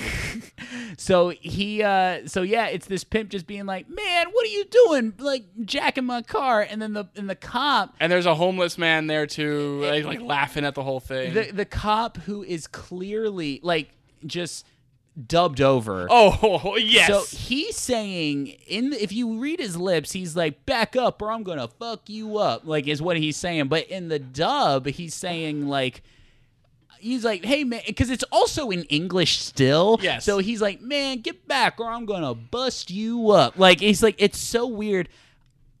Kitamura knows this. He's very much aware of this. And he said that it is dubbed over because listen, I he's made films where there's a lot been a lot of blood and a lot of blood splatter, but this is a Godzilla film for kids, so he dubbed it over so there was no cursing in it. and he's very much aware that that is a thing in the movie and he said that he is very and he and is one of the scenes that he is very much happy with. I'm glad he, so anyway, but it's like I describe because then they're like gonna shoot. we each- should also mention real quick that we had a third party watching this film Oh, with yes. us. Yeah. So uh, my girlfriend was watching this film with us. This is the first time she's ever seen a Godzilla film, and I had pitched it as Godzilla meets Power Rangers, and I'm talking about old school Power Rangers. like original series yeah, Power Rangers. there's a moment in this film that I think is exactly like this. Rodan flies overhead and knocks, and the wind knocks the hats off the cop and the pimp, and it's that cartoony like whoop whoop sound Yeah, yes. as, as the hat goes off. like a, literally a live and it, action remi- cartoon. and it reminded me of Power Rangers. Like, remember when like Bulk and Skull would like slip on like a chair and it'd be like woo, like it would be like that. That's what was happening. Because they're about to shoot this. each other, and all of a sudden they're like, the the pimp like looks up and he sees like Rodan. You, you don't see him yet, but he's just like staring off, and like, Yeah, And the well, cop- it, it it led to my favorite response from her when we were watching this movie because Rodan kind of does like it's all like flipping the wings thing, Yeah. and then she said like Rodan is fabulous. and it kind of like Rodan introduces himself in this way. It's like, here I am, folks. Here, here I am on Broadway. Like it's just like, oh my god, that was so funny. Um, so yeah, so and the my- cop. I also want to mention too, by the way, that the cop like refuses to turn around, like he thinks it's some trick, like that the pimp's gonna shoot him in the back. But then he does. The cop does turn around. He's like, oh man, there's a giant flying pterodactyl. right, right. So the monsters are all wreaking havoc. Also, There's, we, uh, we got to mention the Zilla scene too. Uh, so Zilla's wreaking havoc Yes. in Sydney. Sydney. And again, there's that shot I mentioned where he's like turning down the alleyway, and it's right out of the Roland Emmerich movie, like exactly how Roland Emmerich would do it. And then there's these two guys in the alleyway, and one of them like trips, and the other guy's just like covering him and just like screams. Oh It's like- yeah, it's a it's a classic. I, and I I actually uh, I actually think this is when she laughed the most. Yeah. it, it is kind of goofy because No, that one is enjoyably goofy. He- yeah. he goes also down- it's also exactly out of a Roland Emmerich movie. Yeah, he's just like no. It, it- it is Yeah. pretty funny, and then we get some action. I will say there is a lot of casual death in this movie. Yeah. There is a lot of things that's like, oh, I guess I just killed those people. Not in the mean way of GMK, but it was still like, oh, okay. They're just like Well, it, but the movie presents itself as so Goofy goofy and and over- disposable and over the that top, like, yeah. why not? yeah, it's, that's basically what it is. But there is still a lot of like, oh yeah, they that those people are dead. Um, but uh, so yeah, and then uh, the Xiliens show up. Our Yeah, so the, the aliens, monsters yeah. are wrecking havoc around the world, and all of a sudden, like just as like so again, we have this Earth Defense Force with full of these mutants that have Matrix fights, and they're all like going out to these locations, like, okay, guys, here we go, we gotta kick, gotta kick, uh, you know, Anguirus' ass, whatever it is. Uh, and then all of a sudden, all the monsters disappear. And Oh well, there's a big. I mean, what's weird is that out of all of the monster fights, the like the monster that gets the most action is Ebirah. yes, Ebirah gets a whole one-on-one fight with the monsters. Kitamura has said, and in all of his interviews that I said that I've seen, and you're gonna find this really funny. He keeps on referring to the Ebirah scene as a scene that he doesn't understand why it's as long as it is. He made the movie, Nick, and he and it's the one scene he looks at where he's like, "I love it, but you know, kind of looking back on it, I don't know why Ebirah is in the movie as much as he is." That's a true director right there. That's a true. Forget Spielberg. Forget Scorsese, where the, the precision is there. Every scene is important. A true director looks back in the movie, is like, hmm, that was a little bit too long. Why did I do that? I love it. Why did I allow this to happen? That is a real director. Especially like when he has like specific monsters he wanted in the movie, and he's like, because the attitude reminded me of you, where he's like, "Why did we give the most screen time to the lobster?" Like, I don't, I don't understand. Um, yeah, but yeah, there is like a big one on one. But just as they're about to defeat everybody, Yeah. Oh, because because we got okay. So they do this one on one action scene with Ebirah, and then they're like about to like you know they get Ebirah down, and then one guy steps on Ebirah. It's like, sorry, I'm a vegetarian. Okay, this. So this movie completely whiffs on one-liners. Like it doesn't know how to do a one-liner at all. Because a, what does he mean by that? It's not like a Ebirah's plan was to get everybody to eat lobster. So like like that's what you say to like a villain that's trying to get you to eat meat. Like he's like, I'm a vegetarian, and also you're about to kill the living creature, which I'm pretty sure a lot of vegetarians would look down upon. So what are you talking about? This is nonsense. Yes, but then yes, again, all the monsters disappear, and the Xiliens are there, and basically, you know, because the prime or the the or the head of the UN Defense Council. Yeah, right. which, which, by the way, we should. So, and I, and I would, I should actually, I liked uh, his performance as it. It was like kind of like this jolly Santa Claus performance. Yeah. like I, I did like it. Like, I to give the movie credit, they did do a good job of at least introducing this character that is like friendly and likable enough that you at least buy into the fact that like this would be the character that the Xiliens would co-opt into getting everybody on, board. board, Yeah. uh, with their plan. But basically, there's the head of the UN Defense Council, uh, or like some head of the UN, something like that, and he like acted because he's been missing. Oh, he's the. Uh, uh, sorry, I, I I actually have it right here. Uh, the secre the Secretary uh, General, the UN Secretary General. Uh, okay, UN Secretary General, and he had been missing at the beginning of the monster scene. Like, what? Ha- where, Oh, he died. We think like Rodan. We think kill. Remember, he's in the plane. Oh yeah. Oh, that's right. It was, well, no, because it's like it was something to the vet. like they just know he's missing. We kind of see. They his- think he's missing, but we see Rodan. No, no, this is what's bullshit about this movie. Like, I'm not gonna let this go. Yeah. Is like Rodan flies past the the plane and kills him. Like he's dead. Like he dies. So later on in the movie, when the Xiliens show up with their glasses, which is kind of cool, we get the nod to the glasses, and Yeah. some of the Xiliens are wearing an updated version of their original outfits, and I, I like that nod. Mm-hmm. So anyway, so this guy shows up and he's like, "Oh, the Xiliens rescued me, and it's all it's all good." Meanwhile, we all know that, that like this is a ruse. Yeah. Uh, which and I love that our main villain of the film, the Xilien, the the younger Xilien guy who calls himself X. yeah, who is basically the Eddie Redmayne of Jupiter Ascending. Uh, I'm I'm glad you made that reference first. Yeah. because I I had made that during the movie. Yeah, he's this this super over the top, wonderful gentleman. I love every minute of his time on screen. Uh, but he, I love how even we have a character like this movie is paying uh, like uh, uh, homage to the classic Xilien plot line of like, oh no, we're gonna pretend that we're their friends first, and then through deception we're gonna win. And then this guy's like, what? This is nonsense. Let's just throw monsters we at have them. all the monsters. Why not do it? yeah, and I, I love that we and have like, like that we- guy. like, like and, and then you have the older guy who's like war isn't really the answer all the time like peaceful people peaceful takeover is much more you know yeah, it, it- it's much more effective Yeah. and, and, and everything. but the other so so basically the thing is, is yes they we basically know even though they haven't really revealed the movie we basically know that they've basically either co-opted him brainwashed him made a clone whatever it may be that this guy is the real un secretary general uh but he makes his presentation okay so the Xiliens are like okay we've saved your planet there's a there's a giant planet hurtling towards your planet Right. and it's gonna be here in like 11 hours unless you all come together and shoot it and like if you shoot it you know we will defeat today and then Their plan is so. It sounds so dumb. Yeah. Like he's like, if we just shoot a bunch of guns at this giant planet, like it's gonna be okay. And then meanwhile, the Earth is so jazzed that there's aliens. Yes. Like uh, you've never seen a more like, and this is where like the movie is doing like this weird like trying to be like topical and political because there's like this whole boardroom scene where literally one scientist is like wait a minute there's something fishy about this meanwhile there's a very elaborate like very flamboyantly dressed youthful lady who's just like who cares about facts when we can just have a good time like oh it, no, it's it's a TV show. Right. It's a TV debate show. Yeah. And there's like basically it's like you have the one guy who's like like hey dude like you said aliens didn't exist like answer for your answer for yourself you you you claimed on the show before that aliens didn't exist so you know what do you got to say and he's basically like i still don't really believe that these are aliens like we have no proof that they're aliens you know we we, we really don't know and then yeah the woman's just like no because her whole her line is what about like we don't need science when we have dreams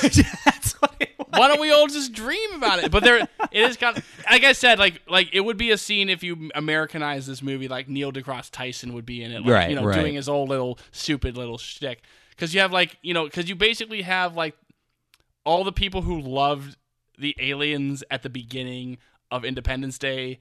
You know, they have like the scene where everybody's like, "Oh, we love you, aliens! Like, please take me." they're they're interviewing them on like uh talk shows Yeah, and then the radio and- guy's like X, and That's the director, by the way. Uh, the radio DJ who's interviewing him. That's uh, his uh, appearance. Yeah, that was like a little fun I thing can, he wanted uh, to do. really match his attitude in that scene with the rest of the movie.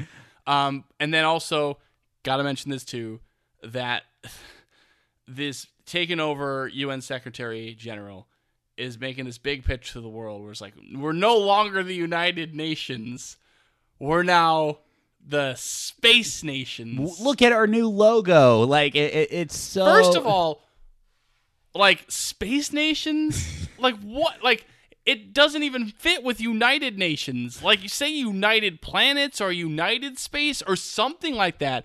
Space nations, like what does that even mean? right, right, And yeah. yeah, that he has like a fancy logo all set up, good to go, and then like and then everybody gives him a standing ovation because he's such a nice guy. yeah, it's it, it's so dumb. It, it's so like it, it- it's so. And then, like you know, and, and kind of some of this is like getting into that like destroy all monsters territory, where it's like, okay, like you know, they we just had monster action, and now here are the Xiliens, and then, and here's the thing, like I don't know, like it was just maybe because I'm used to it in these movies, they just spend so much time on this plot line. There's a oh, really big gap between monster action, Right. In in a way that like we haven't really seen in a while. But here's the thing, and I and I and I said this. At no point, like they're not talking about monsters. They're not mentioning the monster. Like I did get a kick, and don't get me wrong. Like I, it popped for me when they're like, out of all this, we gotta let Godzilla free. Like I, Yeah. I'll be honest. Like I, I'm was on board for that. Like that, that very juvenile part of my brain was like, yeah, like bring it on. But like to be honest, like they're going through all this plot. None of this has anything to do with like Godzilla or It monsters. or- barely connects. yeah, it, it, it's just like, and that's what I mean. And then it's all this goofy action and acting with the human characters that I'm like, I think that they made a show a film except with human people. Mm-hmm. Like, I, I think, and like, there's like these terrible, awful, hilarious action set pieces with like, you know, like giant, like, and to think about, like, when I think about this movie and I think about the quote unquote characters, like, we didn't even mention the characters. Like, th- there's like our lead mutant character, and then like he's flirting with like a biologist who is like, I'm the, the scientist. Like, he has this moment where he's like, You need to escort this biologist. And he's like, I don't want to escort an old man. And she's like, Um, excuse me. And he's like, What is a model doing as like a scientist? Like, there's just like, there's all that, all that kind sort of stuff. all that He has of like stuff. a rivalry with like you know it's like buddies. Yeah, slash, like, and then and, and so by the way, like all this is like doing they're discovering like all right, they're like some of these monsters have this mutant gene that these mutants yeah, the, have. the M base, and it's all connected to this ancient uh, fossilized uh, monster. We don't know what it is except for the audience who's been following these movies. And then that's when our classic Shobijin fairies show up to prophesize because we got to have them in this movie because this is a giant Yeah. monster celebration, which again is one of those things I can't knock the movie. Like it's it's it's giving us that like it- it's well, in 'cause the movie. The whole the whole thing is that they find this mollified monster, but then they also note that it's like a cyborg with futuristic technology, Mm-hmm. and they're like, "Well, did they have this back then? No. What what's going on?" Then the Shobijin come in and basically is like, "Hey, that's Gigan. Mothra fought a long time ago. You'll need to be ready to this. Here's Right. like, here's like a little thing. Which is also weird that they set up that piece of lore, but then Mothra's not a bigger part of the movie. Yeah. that, that's that's a little strange. Um, but then it introduces Gigan. So blah blah blah blah blah. The Xiliens show their true colors. They're Oh going, yeah, in the way the way they show their true colors. So th- there, there's this, there's suspicions. There's lots of suspicions like within like our main cast and like other people that you know the Xiliens may not all be what they seem. So they basically get on this public talk show, and then the host like presents a dog to like the- right the, Xiliens. and they well they and they planted this earlier because earlier like the the the general the secret the general secretary uh, is like it's like oh you know it's like i have everything uh in the world or something but it's like but there's just there's just there's one thing I, i'm i'm botching the line but he's basically he's like there's only one thing that's the most important to me and then they're like what? It's like clint my dog. Like and he's like ha ha ha ha, ha. Like it's like that. So they established earlier that he like has like a dog named clint. And then later on in the movie they're like she's like, "Oh, like you have," which is now that I'm thinking about it, such a convoluted, like kind of like trick, like because he's ba- what she's trying to prove is like at this point they suspect that, and I kid you not, that these people have been co-opted by the aliens because they don't blink. Yes. like that's their clue. I mean, they use look, the DNA. look at this video. Look closely. They don't blink. Yeah, Everybody blinks. Yes. That's a that's a line in the movie. So then- everybody blinks. So then the journalist, because we have a journalist character in the movie, she does this whole thing where yes, she's like, another great Godzilla tradition. She's like, eh, you know, this is your dog. Don't you remember your dog? And Like- then you're like, oh And- man. because and then he's he basically is doing like the tugging on the collar, like, uh, yeah, my dog, of course. What's his name? Uh, can you tell me his name, please? yeah, right. And then basically, so he's like, Clint. I was like, oh yeah, Clint, come here. And then Right. the dog growls at him, and then it's revealed that that's not Clint. That's another dog named Charlie or yeah, Charles. that, or- that's her dog. That's That's, her her, dog. dog. Which seems really dumb. Because why couldn't they? Why did they have to do the whole thing? It's like plant that he had a dog named Clint, and that's not. Why couldn't they just do like this is your dog? And it's like, wait a minute, you don't have a dog. Like you know, just, And so- also, it like, also we- show like my favorite thing is that it shows that the Xiliens are not very good at this deception thing. Like they did not foresee at all that they may have to do a little bit of research on these like identities. Yeah, it feels like one of those types of movies where they like took over like other planets really easily, but then like those pesky humans are a little bit too investigative for their own good. They they have they don't have journalism on other planets. So then yeah, Well, it's like Thanos at the end of the first Avengers movie. It's like, oh, like those humans like to court death, you know? And Yeah, they're like, exactly. oh, like it's a challenge now. But Um, yeah, so they But then, like, but then also earlier, like in another scene, there's another woman in this weird room with the red lights, and they they also got like the other prime minister, whoever it is, and there's uh, more people like that have been taken over. But then Don Frye and our lead weirdo mutant character, uh, like they like kill him, they just shoot Mm-hmm. Oh my point- god, we haven't even talked about Don Frye because Don Frye is established earlier in this movie, like when we go into the future, as being kind of like a like a loose cannon, right? Like Because they because they go and fight Manda. you're right. mhm. um and then they basically like freeze manda and like run through it and then like it again this movie does not do a good job of like leading into scenes because they do this manda thing and it seems like everything's like fine but then like it like cuts from them like going through manda to immediately like like you know like a, a boss character being like You've crossed the line one too many times. It's like there's no like indication that they're gonna get in trouble or what they did was wrong. Right. It's just like kind of goes in like, oh yeah, they just beat Manda. You gonna be fired for this, Don right, Fry. right, right. Yeah, no, it, it definitely it, it, it's weird because because when they get to the point when they're like Captain Gordon, like they because they, introduce it at like when they get to the part where he's like, "There's one guy that we that is that we need for this job," and then I was kind of like, "Who?" And then they cut to him again. I'm like, "Oh, I completely forgot." Because he's like working out like he was even better. Like I forgot that he was like being court-martialed or Right, something. yeah. Like I, I completely forgot about that element like, of the it was movie. like one thing, and then they go beat the other aliens, and there's these weird Nick, like Nick. platinum aliens. Nick, and again, um, like we had talked about this earlier. Like my girlfriend and I talked about this. He is bad in this movie. He's he's not a wrestler that transitions well into acting. Like, don't get me wrong, he's good in the sense of he is iconic in the movie.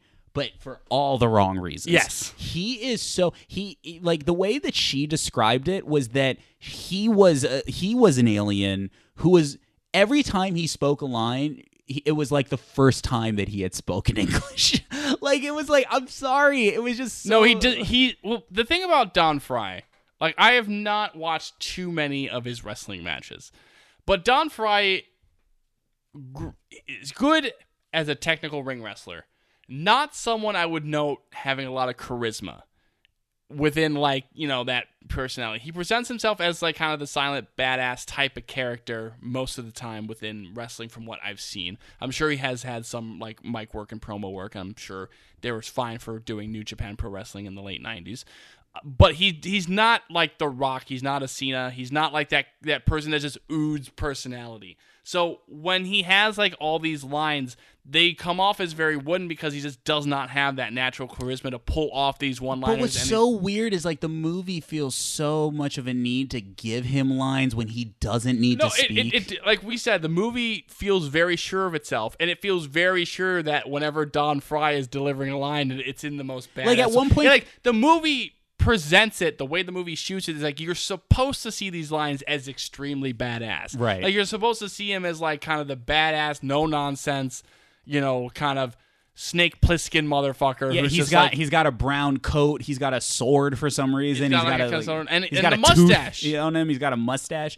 Like the best that he possibly is in the movie is during that scene where he's like, "We're gonna release Godzilla." Like that. That may be. I'm I'm being generous in saying that's the best he is in the movie. Yeah.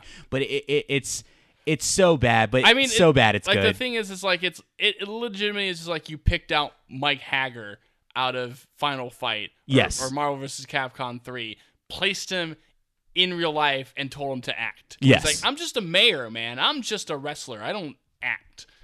But it's just like, but that's the thing. It's just like he just does not have that personality to, to, to so the lines just always feel like Mm-hmm. wooden. But again, as we've said, the movie is so sure that what it's doing is correct that it always presents these scenes like, and oh, you're gonna be like, that's badass. That's like amazing that he's just like so stoic in this action.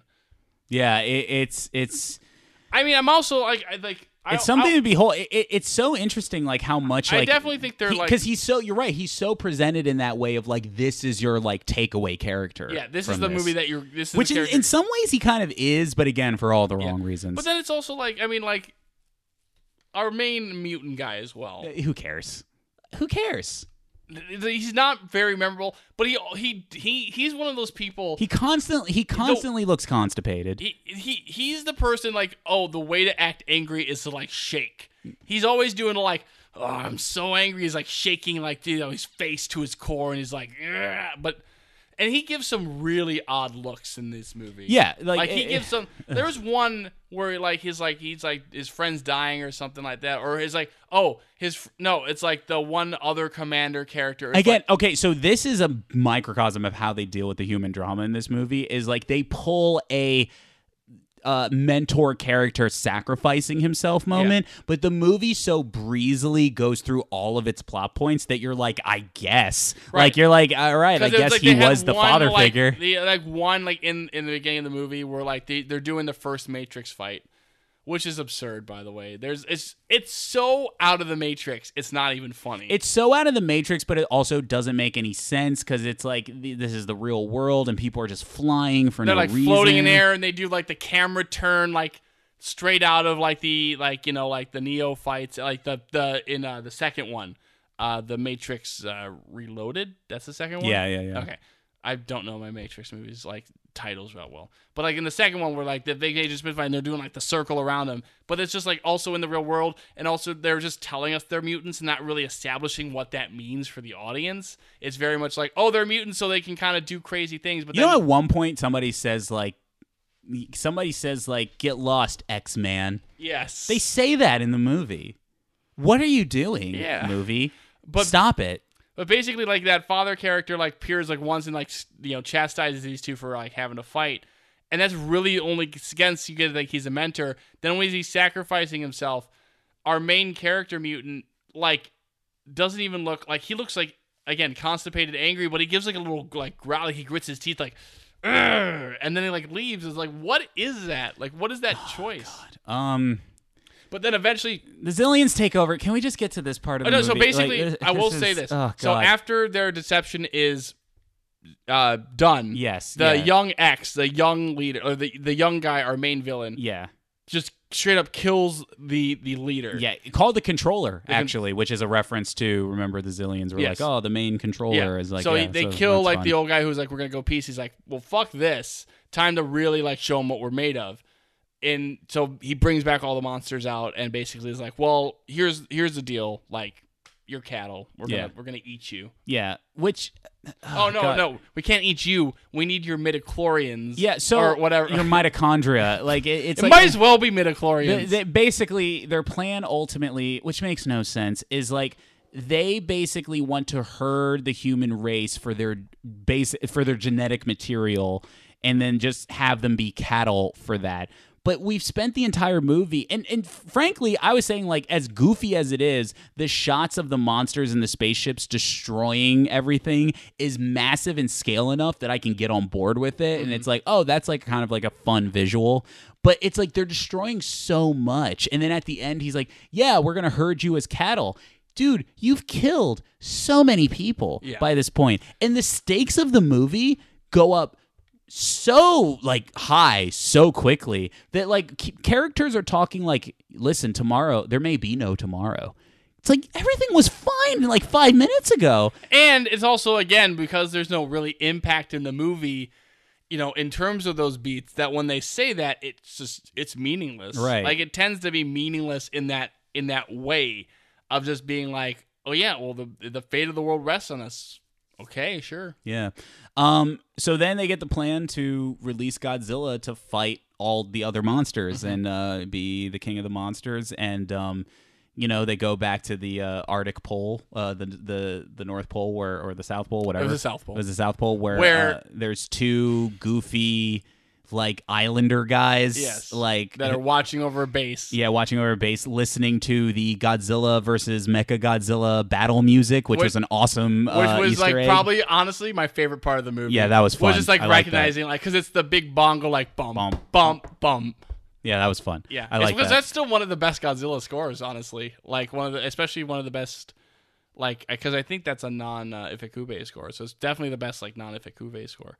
Um, but they're basically like they're on their way. Again, more not great American acting. They're on their way. Well, why are they coming here? That's crazy. They want to release Godzilla, one of the worst, and then one of the worst spit takes I've ever seen on film Oh god, like it, it like terrible. it's just the the here's the thing about a spit take it requires very precise timing you got to get the spit take at the right time in order to maximize the laugh there's movies where spit takes are very very memorable this is not one of them because what happens is in the spit take he takes the drink too long he waits too long for the spit take the, the camera has him like this you need that spit take right away. You need that cut.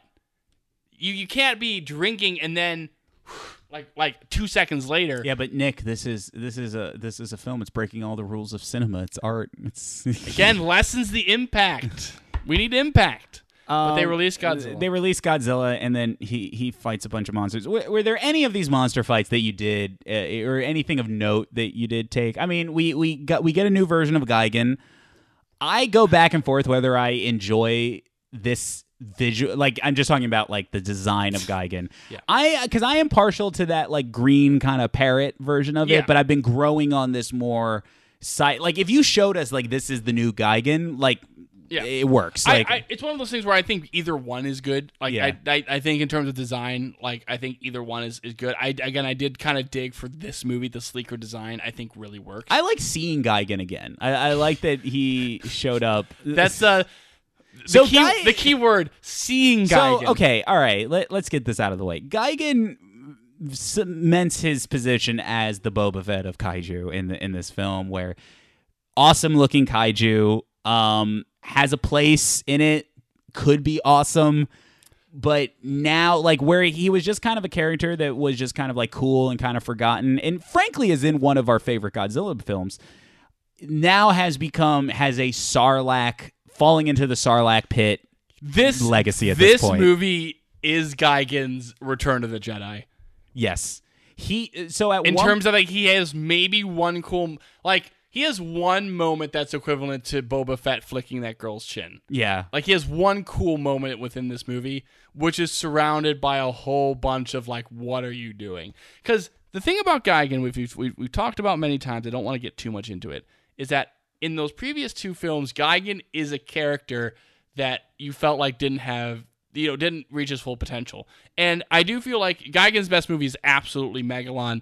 And I do feel it's because you have kind of again that kind of two on two action where they're able to switch up their opponents so often. And I also think that honestly, Jet Jaguar and Gigan fit together like a glove. They're both these kind of robotic creatures. Mm, right, I right, do right. feel like they fit really well. This movie, and here's the thing. That first kind of sequence where Gigan awakens kind of shows a lot of promise. Like there is a sense of like, oh, they're finally doing something with Gigan. Yeah, and, and it's a good pull from from Godzilla lore. It's like we're finally bringing and I'm back like, this oh, character. well, this maybe yeah. will be like, okay, well, then maybe that's one of the things about this movie. So then Gigan, you know, follows them to the South Pole, and, and Godzilla beats him, you know, as he does all the monsters in this movie. Godzilla kind of just beats him, and and then I'm thinking, okay, well, that's you know, that's what it is, you know, whatever. But then Gigan comes back for the basically the final fight. Yeah. Oh, I, it, with the chainsaw arms, I hate the chainsaw arms. I Yeah. love. I, I like the sai. I like like Yeah. the little the sickles he has, but then they give him chainsaw arms. Fine, whatever. Okay, so yeah, there's that. The chainsaw arms are like, okay, well that's a that's a choice. The sickle arms were fine, whatever. Then I mean, he gets a battle with Mothra. so he gets a battle of Mothra. What was that? Nick did this whole little dance. I wish everybody could It's- see that. I gotta say this. It was a very Mel Brooks movie esque little like like Yeah, little thing. you're right, I, I've yeah. been on a Mel Brooks kick recently. Um, but so then what happens? And th- I'm not sure. I'm feel like I misinterpreted what happened in the scene, but I'm just gonna say it how I saw it. Mhm. So they're doing this thing, and like uh, you know, Gigan's kind of not really doing that much interesting stuff. Like there's kind of like kind of cuts off a Mothra wing at one point. Mothra kind of does this. Gigan shoots out these two buzzsaws, and then, as far as I know, the Mothra avoids the buzzsaws, and there's this kind of like you know, Power Rangers X like random explosion. Well, no, he he shoots her after that. Yeah. Like, yeah, he Oh, does shoots shoot her with yeah. a, with his laser beam. Gigan like turns around, Yeah, poses, yeah, and then his own buzzsaws cut off his head. yeah. That's what happens. I I've did seen- not just like Mothra didn't like block it or anything. Like literally, like Gigan literally just killed himself. I mean, like like like Mothra Kamikaze is the the the killing blow, but no, yeah, that that's what happens. He poses and his own buzzsaw is boomerang back and cut off his head. and he just even forgot. has the moment where like he even has like oh damn it moment Right. where like he turns around and you feel like like my my head was like there's no way that just has happened. Like oh the buzzsaws just like went around him in like a cool way. Nope. Gigan's head falls off. Right. What a moron they But- present but Gigan here- But here's the thing. I kind of love it. Like I, I can't help but like love like now that's the legacy of Gigan. Like you know I don't like there there's something charming even though if it's like a dumb choice. Yeah. Like I can't help it now like love that that is part of this character now that it's like he was just a dumbass and because also like the thing about it though is like so he lost that initial battle to Godzilla. I mean, both times gets decapitated in both of these like killings yeah. that he lost and the Xiliens were like okay the problem was is that he didn't have buzzsaw hands like what because that's the only thing that they did to him Yeah. so you're absolutely right i mean that's Gigan in this movie i mean they, they, it's it's a true. Both of our franchises have Boba Fett's now. Yeah. Um, some fun facts because I just want, kind of want to get through some of this monster stuff is that um, Hedorah did initially have a little bit more in the film, uh, have a little bit more to do, Yeah. uh, a little bit more of a fight, uh, but was uh, cut out of the final product. So all we see of of Hedorah is he basically like, because this is a really this is also like a what the hell moment because like again Hedorah's not really presented is not shown at all in the previous parts of the movie and all of a sudden like you see like something like Godzilla like knocks something out of the water and then it hits the building and it took me a second to register. I'm like that's what? Um, the infamous Gotengo, uh, um, like a big drill jet that they use, which has become a, a fixture of Godzilla lore now, is the Yes. Gotengo jet. Um, earlier drafts of the script had the uh, pilots piloting possibly a Kiryu Mecha Godzilla type of machine, and that was going to be that, but they kind of streamlined it down to a a big jet. Um, and uh, the other big thing, monster related, is that reports and storyboards show that in the fight between Godzilla, King Caesar, and Geras and Rodan, that once uh, he defeated them all, that Godzilla actually, much much similar to the rest of the creatures, delivered the final killing blow in storyboards. But that scene was cut from the film. Uh, as a possible nod to the fact that all three of those creatures were traditionally uh, Godzilla allies in, in the past, especially in the Showa films. I, I think you you, meant, you asked me earlier if there was any fights that like im- impact or like you know dimension. I think before I get to that one, I, I- the the Zilla thing uh, has to be mentioned. Oh, yeah, in that like Zilla is more so. Well, here you know what? Actually, here's the thing. They present like the idea and what people present this as, especially fandom, is that basically oh like Godzilla kicks Zilla's ass. Basically, like Zilla runs past, you know, runs to Godzilla. Godzilla knocks him into like the Opera House or the Sydney Opera House, and basically just decimates him like within a second, while a Sum 41 song plays in the background. Um, my thing is like that scene would be notable if I also didn't feel like that was every other monster scene in the movie because it basically like I mean, how is that any different than like you know like like I guess like you know stuff like Kumonga and Kamacuras and stuff like have a little bit more, but like also like what like Kumonga like puts him in like this web twice and then Godzilla basically knocks him Yeah, out. yeah. Like, No, and I then mean, listen. Is on a bridge. Now I will say that the the little bit more length of that uh you know the the Caesar uh, Anguirus and Rodan fight, I think does leave a little bit more enjoyment in terms of a monster battle uh, of that fight. And I do like it's one one of the things where again I wanted more because I did like you know the the roll up like Anguirus rolling up in that you know ball style. I thought had a lot of potential, and I think that they did like minimum stuff where Godzilla like hits it with his tail, but also like you know Anguirus actually gets some blows by it, like just like kind of hitting Godzilla a couple times. But I just want to want to see more with that, and like you know Rodan and really King Caesar really don't get that much. I think there was a really nice little nod of like uh, like just a shot of Caesar with his ears up and stuff like that, which I thought was really fun.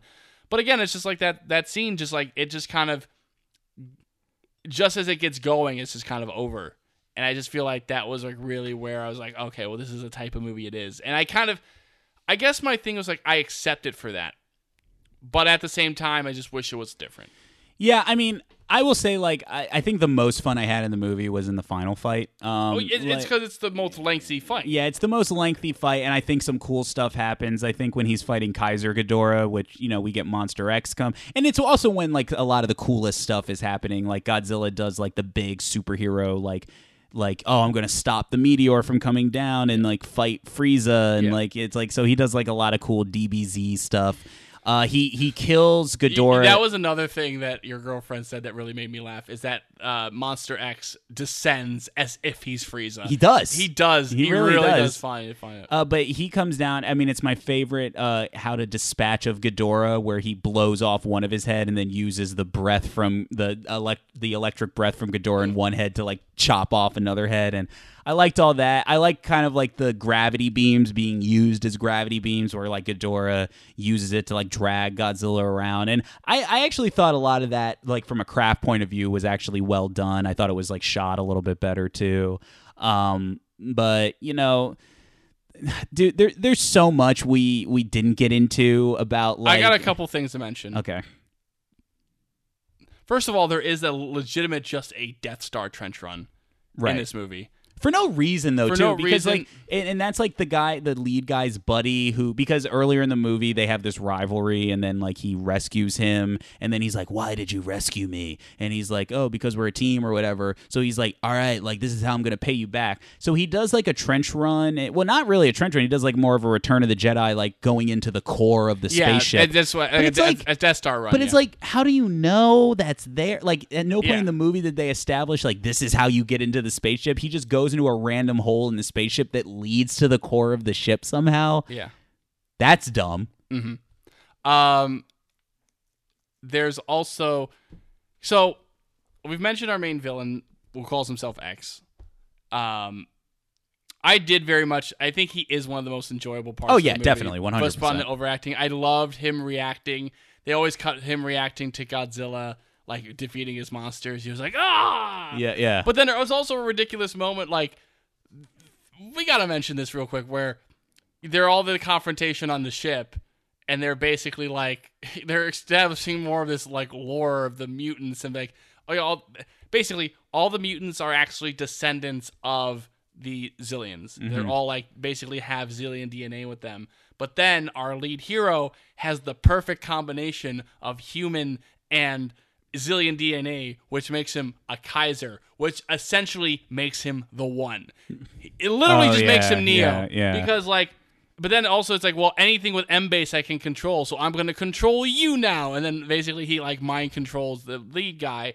And then everybody's like, "No, this isn't you. Wake up! like you, you, yeah. you know what it is in your heart." And then finally, like I forget like what happens, but they eventually like get him, and then they go into a big oh no, she the biologist stabs him with like an Well, artifact Oh, with from the, with, with the Mothra artifact, Yeah, where they're at the, like basically they present it in the beginning of the movie, the the Shobijin, which uh, note on the Blu-ray really enjoyed that the Shobijin in terms of talking, with you know they talk in sync. oh the and- subtitles were doubled up. doubled up. Yeah. But they basically give him this like artifact. It's basically like it's a jail get out of jail free card. Like this will help you in the right moment. The like a MacGuffin type of deal. It's Mm-hmm. you're like- right. Then you forget about it, and then they're like, oh yeah, they have that thing. And then they get into a fight.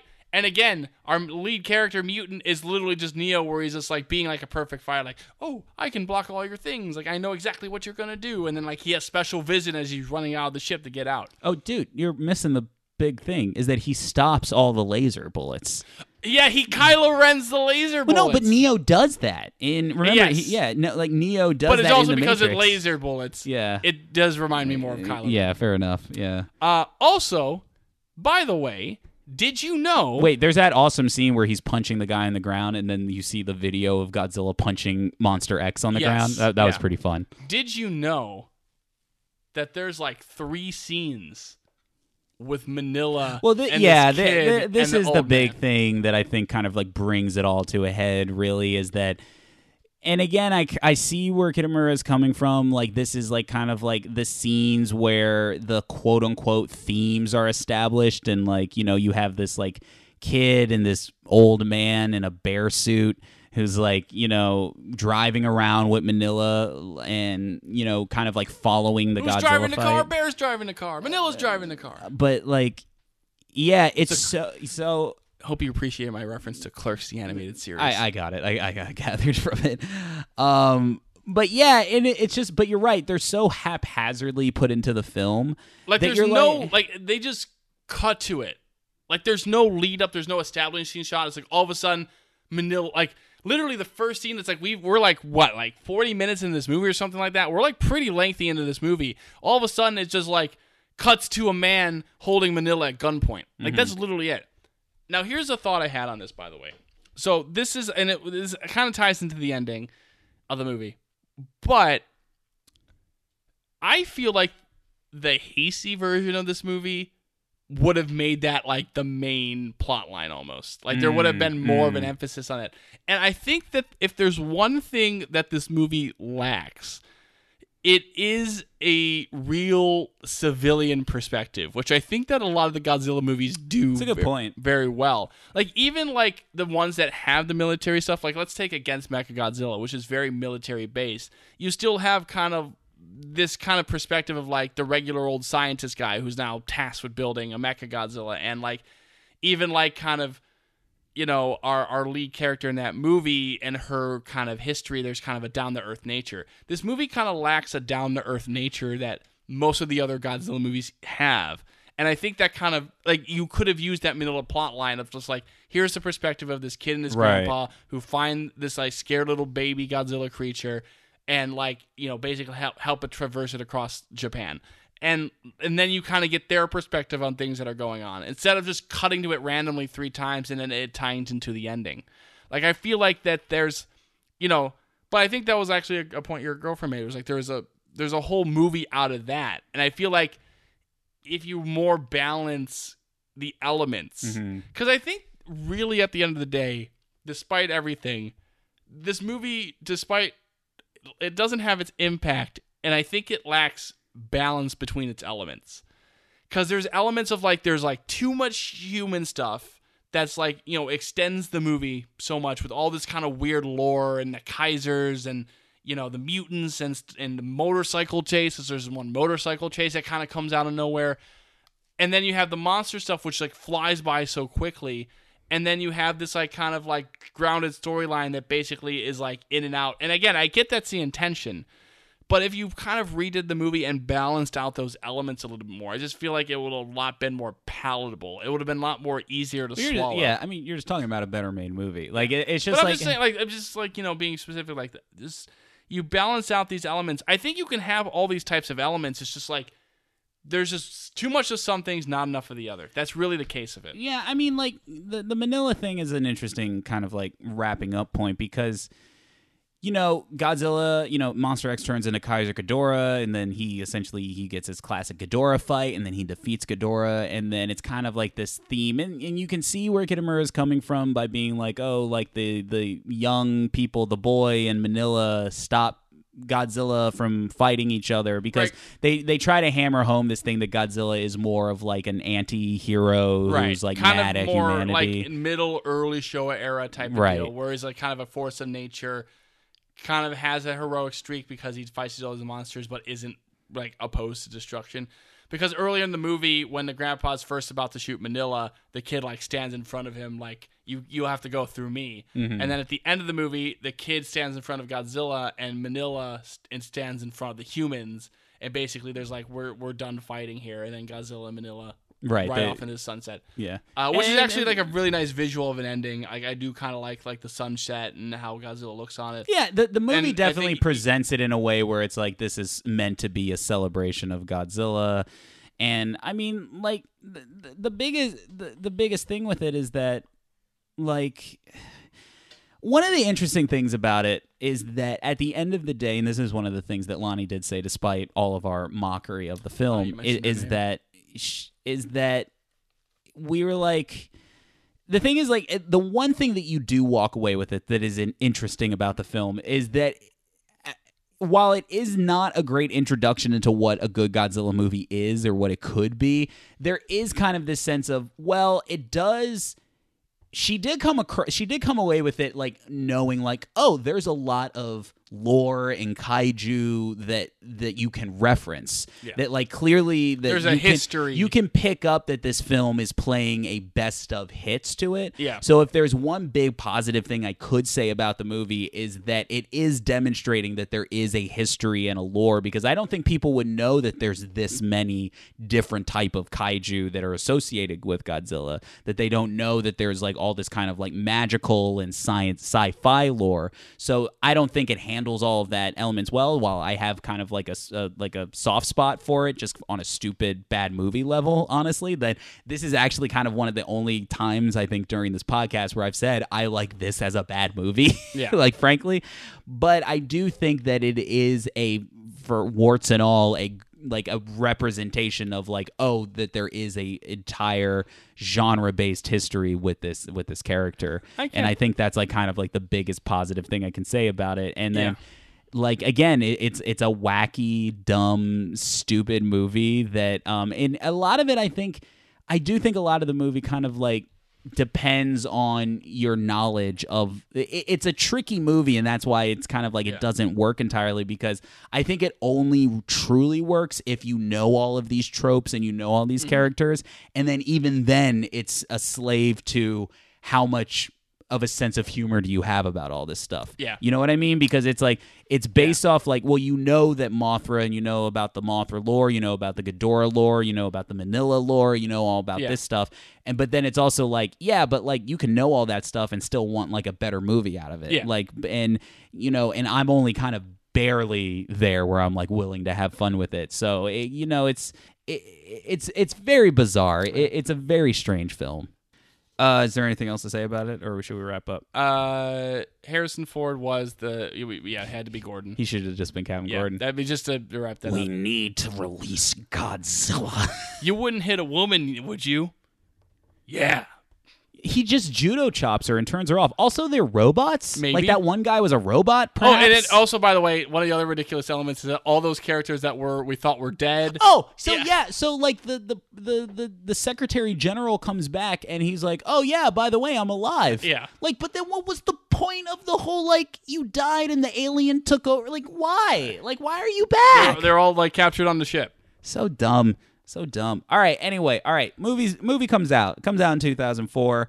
Um, fun fact is that on the same day uh, that um, that oh, it had its uh, premiere at the Grauman's uh, Chinese Theater the same uh, day as Godzilla uh, got his uh, star on the uh, Hollywood Walk of Fame Nice. uh, which is uh, that's a little fun. No e- handprints, Easter though? Uh, no, it's it, it's too big. The the handprint, like you know, they wanted it, but it's just you know, um, just it's just it wouldn't happen. They they don't have the real estate for it in front of the theater. Um, so reception of the film overall, this movie has a mixed reception. Hey, what a shock! Um, listen, I mean, it's a movie where I think everybody kind of has a soft spot for it. They they kind of get what it's going for, but it, we, they kind of have like what we're saying about it. I'm not trying to simplify it. It's just this is seems to be the reception of everybody digs that it's this like big wacky celebration of it, and there's a little bit, especially as time has gone on, where they just kind of look at it as one of those lesser Showa films where it's just like, yeah, just enjoy for the dumb movie that it is. But there's a sense of like a lot of people saying like, but this could be better. Th- This just simply could be a better movie. Um, but um, I will say that a lot of fans do look at Don Frye as being like, even though he's terrible, as like kind of like that classic, like iconic character, bad character in a bad movie. Yeah. And I and I, I do think you know seventy five percent of the work is in the mustache. Yeah. But um, I mean, like he had like we used it as the quote. Like he's like, there is like there's two things about Earth, me and Godzilla. Like it's like, and when you have a quote like that, like there's a lot of people where it just war. It, it just Yeah. it's infectious. That how can you not have a soft spot for There, it? there is just like yeah, but like the, the mustache is part of Frye's whole identity, even into his wrestling career. So Mm-hmm. it's like it's hard not to get attached to it. Yeah. Um. So anyway, wow, that and then was this was going to be the end for a while. Yeah. like it was very much presented as. Even in those trailers, it's like you know, "Sayonara, Godzilla." yeah. like, this is well, this is even it. The, the opening of this had like a you know the Ifukube like theme play because oh, regard like there's like this uh, very actually this is one of the first films where they actually got a Western composer to do the uh, the music, Mm. where it's this weird like video gamey like you know fighting game music. yeah, Um, scores very odd. Yeah, it, it- it's but the Ifukube uh, score with a logo appears up at the at the top of the film, which I thought was a nice little tasteful touch. But um, you know, but so that leads us into because this was it for a while, like for both Toho and everyone else. Uh, the next film that we will discuss uh, is not a Toho uh, reintroduction to Godzilla. It's once again the Ten Ameri- years later, 10 years later, the Americans are back up at bat with Legendary's 2014 Godzilla. I cannot wait to talk about this I am movie. very, very interested. And we're like, it's crazy that we're so close to the end. Really, this podcast, the very genesis of it, even though it didn't come for a couple years after that, the very genesis of it came from 2014 and, and enjoying that movie. So That's true. I will be very interested to revisit it again and discuss it, whether or not it deserves its criticisms. I will be very interested to, to have it up. All right. Um, And so- we'll have another Godzilla deep dive this month as well. Yes, uh, well, that actually is will be our next episode is a Godzilla deep dive in which uh, now that we've wrapped up the Millennium series, we are going to talk about and review the Millennium series as a whole and its place in the uh, Godzilla uh, franchise. Um, but next time is um, next movie we discuss is uh, not a Godzilla film. It is a Ja- it is a James Bond adjacent film. Yes. Uh, in which we will be talking about Jack Ryan, if I remember correctly. Yes, uh, we're going to delve into uh, Jack Ryan. Uh, we're going to delve into our favorite actor, Harrison Ford. Yes. Uh, we're going to take a look at his second performance as Jack Ryan in Clear and Present Danger. And I feel like this will also be much like our Austin Powers episode was talking about General Austin Powers. This will be a little bit of a, a deeper insight into how wrong we were about Jack Ryan uh, uh, from earlier in the podcast. hmm All right. Well, um, until next time, uh, Nick, uh, plug away, Nick. All right, Plug well, away. we got we got We're, oh wait, for, for, I forgot. We're done. I'm done. You're done. All right, now plug away. Bonzillapod at gmail.com. You know, nobody ever emailed us about the Space Jam thing. I don't even remember what it was for. So, It was what the stuff was called, like when Uh, Right. he uh, absorbs the. yeah, they're the- like Essence or whatever. Yeah, is, like they put it in the the, the, The basketball. Yeah. So if you, I mean, that's really the only thing you need to email us about, and that is bonzillapod at gmail.com. We have a Twitter account, uh, twitter.com slash bonzilla007, facebook.com as well, slash bonzilla007, soundcloud.com slash bonzilla007, like and subscribe on iTunes and SoundCloud. Um, thank you all for listening. Our uh, Austin Powers episode has actually been doing very well. Um, and we appreciate your love, and uh, we hope you keep on listening. All right. Well, Nick. Until next time, I'm Will, I'm Nick. and good night, everybody. I don't have a cool joke for this one.